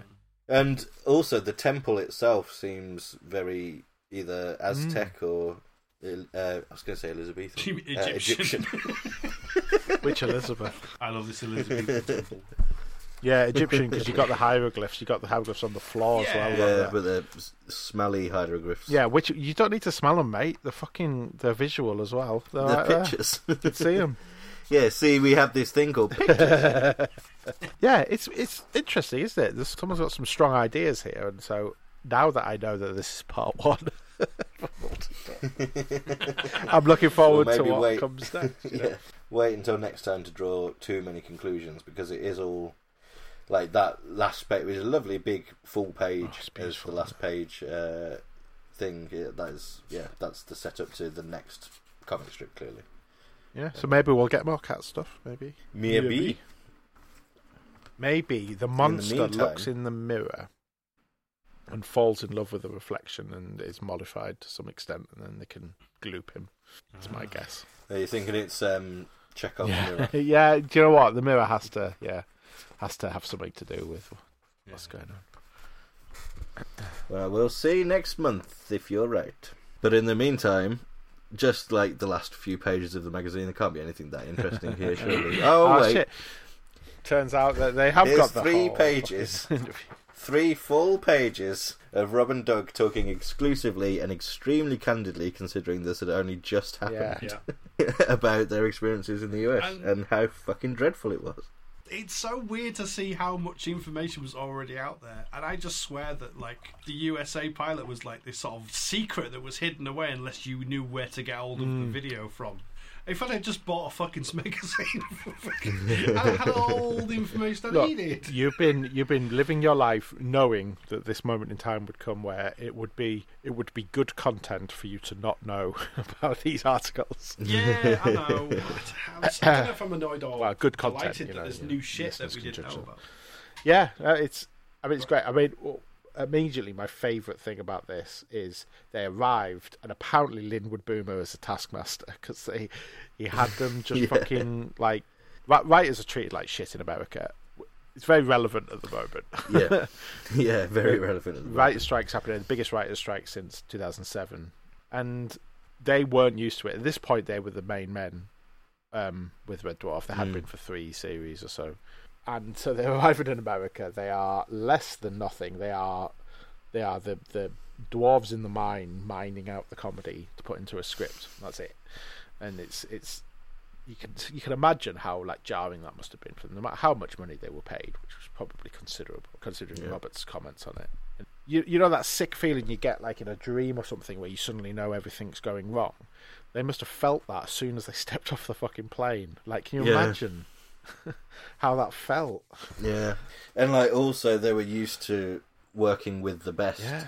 of the best, and Jane Killick's thing of, of questioning the talent levels of the people involved. Rob and Doug clearly don't have a lot of faith in all the people that were working there. Like the director, they complain that they don't have the experience to do Split screen. of shooting sci-fi. They were talking about that. Yeah, on a technical level, they just did not know how to do a split screen, which is you know Ed By. Yeah, but the thing is, right, is doing that, that, his that sleep. their director didn't know how to shoot sci-fi, except he did because he was a good director who who knew how He how figured to, it to out, figure yeah. things out. Yeah, yeah, the thing of assuming oh they've they've got some technology that we don't have that allows them to shoot a split screen differently. No, they just, just, don't know how to assuming that shoot it a was split going to be screen. fine. Yeah. Yeah, and yeah, just everything. Every- like relent, and it's both of them as well. There are quotes that are attributed to Rob and some that are, are attributed to Doug, and they they're in agreement that the whole thing was a shit Mm. show, and that Oh. they're willing to talk about this this early on. So they clearly at this point have like like the burnout has started. Presumably, like Rob's burnout is probably in full swing at this point, and they don't give a fuck. like they don't care what bridges they're they're burning when it comes to America because they you know they they're moving on. They very, very much cut all ties. Yeah, yeah. this whole thing, we got a two page fax from people in Los Angeles, explains Rob. They weren't going to make it 3 million years in the future. They were going to have contact with Earth. The mission was for Lister to get babes. They were gonna, instead of the cat, they were going to have a character called Veronica who was issue orientated. They asked for a reply and we said, fuck off and die. What's what does issue orientated mean? What's what's that code for? think family ties, think um, Saved by the Bell, where you have a character who goes through a specific thing that episode and it has to Oh, be explained, like some sort of moral, some sort of lesson, some sort dealing of fucking- dealing with social like uh, drug use or Yeah, homelessness. Or, Does anyone remember in, in Neighbours when Toadie became addicted to solitaire? I can't tell if that's a joke. No, no it's absolutely 100. uh, It, it- Do you it- mean do you it- mean the computer game or do you mean no, the, the, actual Windows card 95 solitaire or game? Windows So this 98 was, this was solitaire? him getting addicted to computer games. is what Yes, you're yeah, saying. yeah. Okay, so this Um, But they couldn't afford to license any actual. so it had to be computer they Microsoft didn't know about solitaire. any other games because Yeah. they're all fucking forty years Uh, old. No, it right? might not have been Toadie, but I'm oh, ninety percent sure it was. Yeah, it was just like, oh, I'm addic- I'm addicted to the fucking yeah. This was late late nineties, so it would have been your classic Windows 95, 98 solitaire. Okay, right. That so is good. issue oriented, like you know, being addicted to solitaire. Okay. Um, game. Yeah, that Yeah, kind yeah. of thing. That is so That makes sense. Are you affected by anything in this? Yeah. Yeah, yeah. Um, that's Yeah, almost yeah. like that's almost that's almost putting it as like a young adult show, isn't it? Because that's a that's a very Yeah. young adulty thing. Now Mm. that you say it. Yeah. And most American shows kind of had that as well. There was always some sort of a, a moral or a lesson to be learned as a result of the Uh, action yeah. and stuff. There was there was various. Uh, Fresh Prince did it Yes. like a few times per series. There'd be like a serious episode where it was about Will's dad, uh, his, like his abandonment issues, or Someone gets shot uh, and drink, then- there, was, there yeah. was a drink driving one, I think, and so yeah, Yeah, someone got shot, there violent was a one, and robbery and- racism one, yeah, Just like for one episode, Carlton gets into gun crime. That actually happened. That yeah, happened. Really? it was, Yeah. yeah, it, It was a They robbery haven't- had happened and Carlton had bought a gun to protect Protect himself. himself, right? And everyone Yeah. thought he was the one that had done the robbery. No, no, just they just they just found a gun. Like Will Right, found a okay. gun and just went, "Why have you got this gun? Why is this in your house?" Dude. Yeah. So for the, yeah, so there was an episode when Will got shot and Carlton bought a gun. So you were absolutely right. You must Yep. have you. mu- There's something back. I've internalized that. I have to. Have, I must have done. yeah, you've got to have seen that. I really like, and this is something that he could have perhaps developed into a script at some point. uh, D- Doug's anecdote. So Rimmer was played by a guy called Chris Eigerman. Lister was played by a guy called Craig Burgo. So we've got Craig and Chris going, and then you see Robert there, and you think, oh, we're back in England. And then you go, I can't cope with this, I'm going to have to go have a cup of coffee. And all the Mars bars were called Milky Ways, and all the Milky Ways were called Mars bars. Yeah, it's true. Kit Kats Yeah. are different as well. Yeah. Burgers were a penny. There's- Then. It's amazing. It's just this is just a parallel universe. Yeah. God, and there must be jet lag for pretty much the whole process, right? Like you you don't get over jet lag very quickly. you've got to you've got to dedicate time to get over jet lag, and it sounds like they didn't have any time. They were just working, working, Yeah. working. Yeah. This really is like fantastic work from Jane Killick, isn't it? Like she, she this is Yeah. a second issue, and like this is like proper journalism. It- yeah, it's taken it on such a huge leap. yeah, And I tell you what, Craig Bierko was fucking sexy. yeah, I would. I've not, Yeah, I've never, but- never seen that. That's a that's a picture I've never seen before. Interesting that the the only one of Robert that we've got is quite clearly from like we're, we're a few Uh, generations. polymorph? no, this is this is from USA, surely. No, I think. Well, if they were to have that, they'd have more screen grabs from Red Dwarf USA if they were That's available. not Crimes of Mass course. from USA. I'll tell you that. Right now. Yeah, So is that Craig Bierko picture? Is that just his actor headshot, or is that um, can't tell. Well, whether that's on set. Sheik Donchin. Uh, who was credited for the photos of Jane Leaves and uh, the right? the publicity shot on the USA one, so it must Just be, be a American. Red Dwarf Oh, USA. I'd love to see the, the archive of publicity shots from it. That'd probably Yeah. be more interesting than the, the episode at this point. Uh, we've got a slightly different shot of the Rob Grant prepares for sunbeam in his eyes. Doug Naylor does not. yeah. It is a different one it? from the last two. yeah. I think this one's a bit more classic. And we've you seen can see- we've seen this one crop up a few more times. I think. You can see Rob's wearing a badge that says Grant. Oh, it's his access badge. It's so sad, actually. Like when when, you, when this era of them still being together and they've been interviewed together, they they really do Mm. seem like they're of one mind. You know, Yeah. one Yeah. intent to to quote a sci-fi show. Them. Um, Them in a few yeah, months' time. and then it just all fucking falls apart. Like they were so similar. They're so fuck's sake. Yeah. Their hard to define voice, there's the sort of combination of the two of them, the genius that is produced when those two geniuses work together, is even evident in this interview. Mm-hmm. Yeah. The language that they use, the funny language that they use, the, the way that they're humorous in and amongst themselves in an interview format, it's it's Grant Naylor that comes across rather than Rob and Yeah. Doug. You're right. And yeah, we're only a year away from the last time that they'd worked together. It's insane. what what's interesting here is that we know as far back as my interview with Rob Grant from 20 years ago and our interview with Rob Grant a couple of months ago is that he is not of the impression that Craig Bierko is too handsome to be Lister. Uh, he said that you know Craig, Craig Charles doesn't exactly look like a bag of spanners. You know that's it. That's his quote. Yeah. Whereas here, I'm I'm not entirely sure who it's credited to. There is comment about Craig, Craig Bierko being too handsome, and they had to rewrite the whole It's a, thing. Rob remembers trying to explain this to the producer. We said, look, Craig Bierko's too good looking. Yeah, Yeah.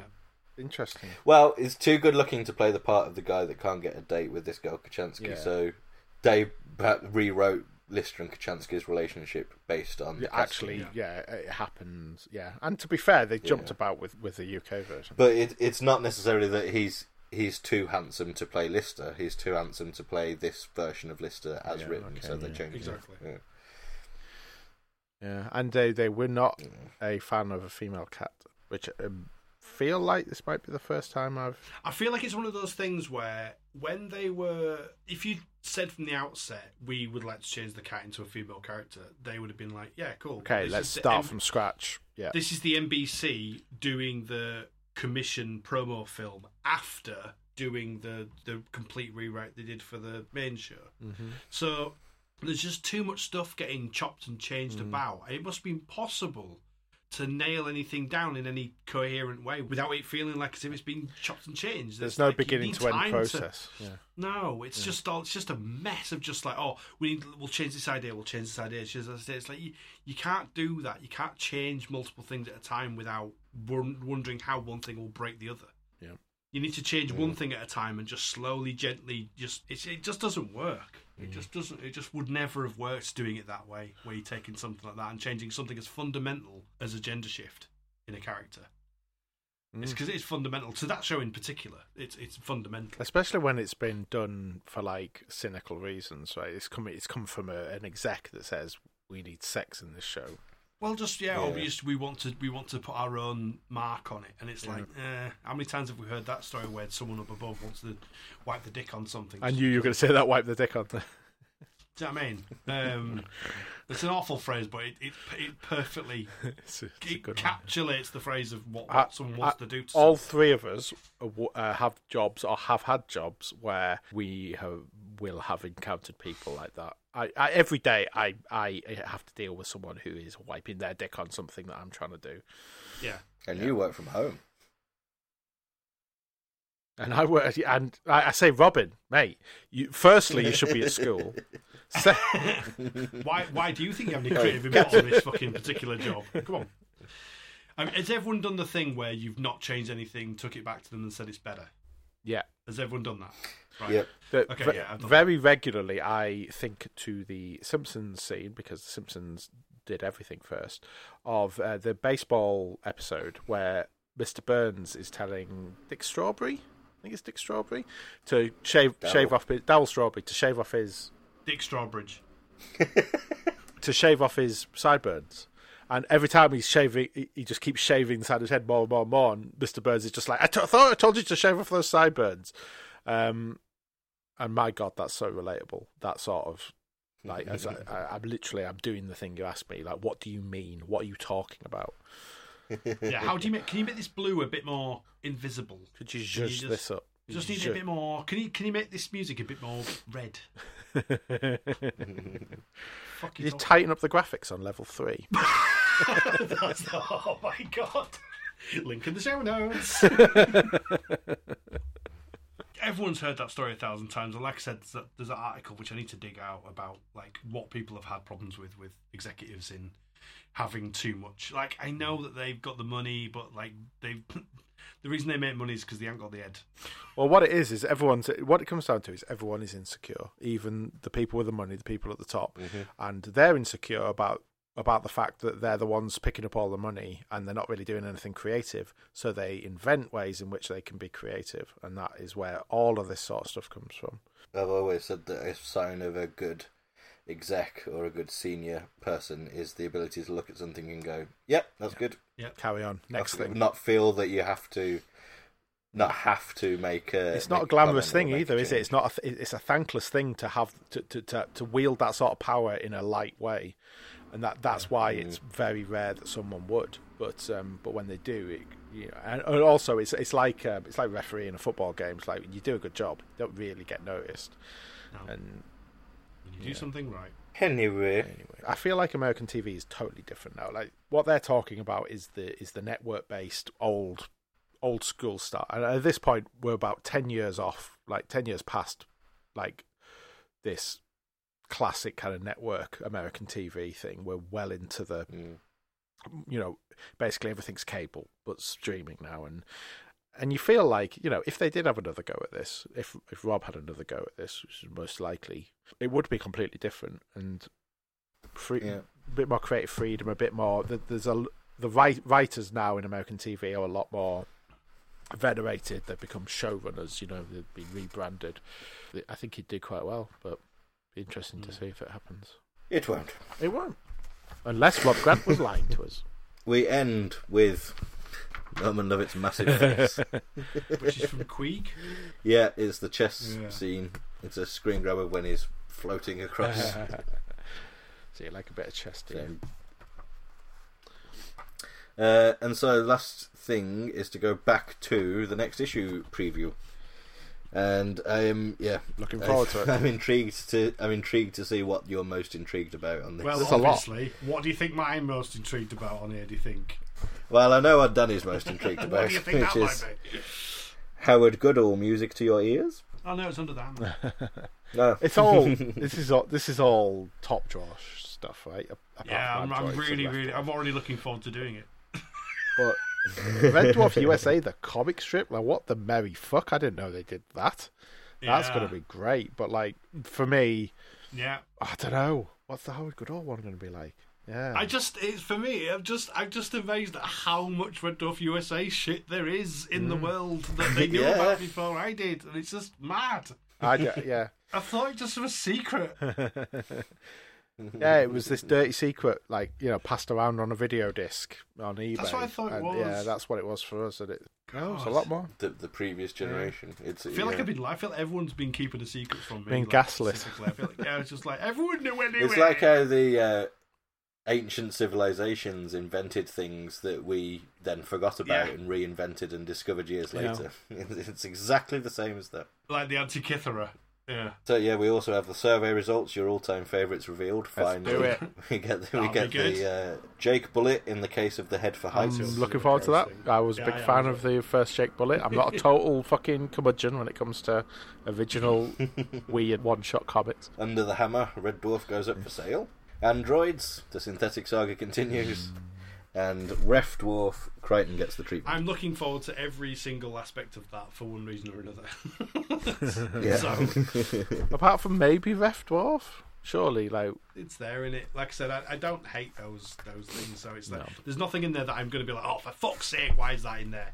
Like we used to get that with the with the earlier ones. We were just like, that doesn't need to be there. It's like, why, oh, we- Christ, why have we yeah. Mm. got a thing with like Holly talking about things like no one cares, no one cares. But none of this is like I care about all this. So it's a good shit. how good all, how good all. Sorry, I'm getting giddy. yeah, well, that is all yet to come, but that is about it for now for this edition of this magazine rack. Uh, Don't forget to send us your letters if you've been affected by any of the issue we've just read or the podcast you've just listened to. Uh, you can leave your comments over at www.ganymede.tv or you can tweet us. Twitter handle is Ganymede Titan. Okay. So this should give you an idea of the kind of person we're working with. Okay. But until we're next back on the rack, thank you so much for listening, and as always, Ed bye, everybody. Ed bye. Thank you for listening to G&T Dwarfcast, and we hope sometime in the future you'll decide to listen to our Dwarfcast again. Have a safe onward journey. Goodbye.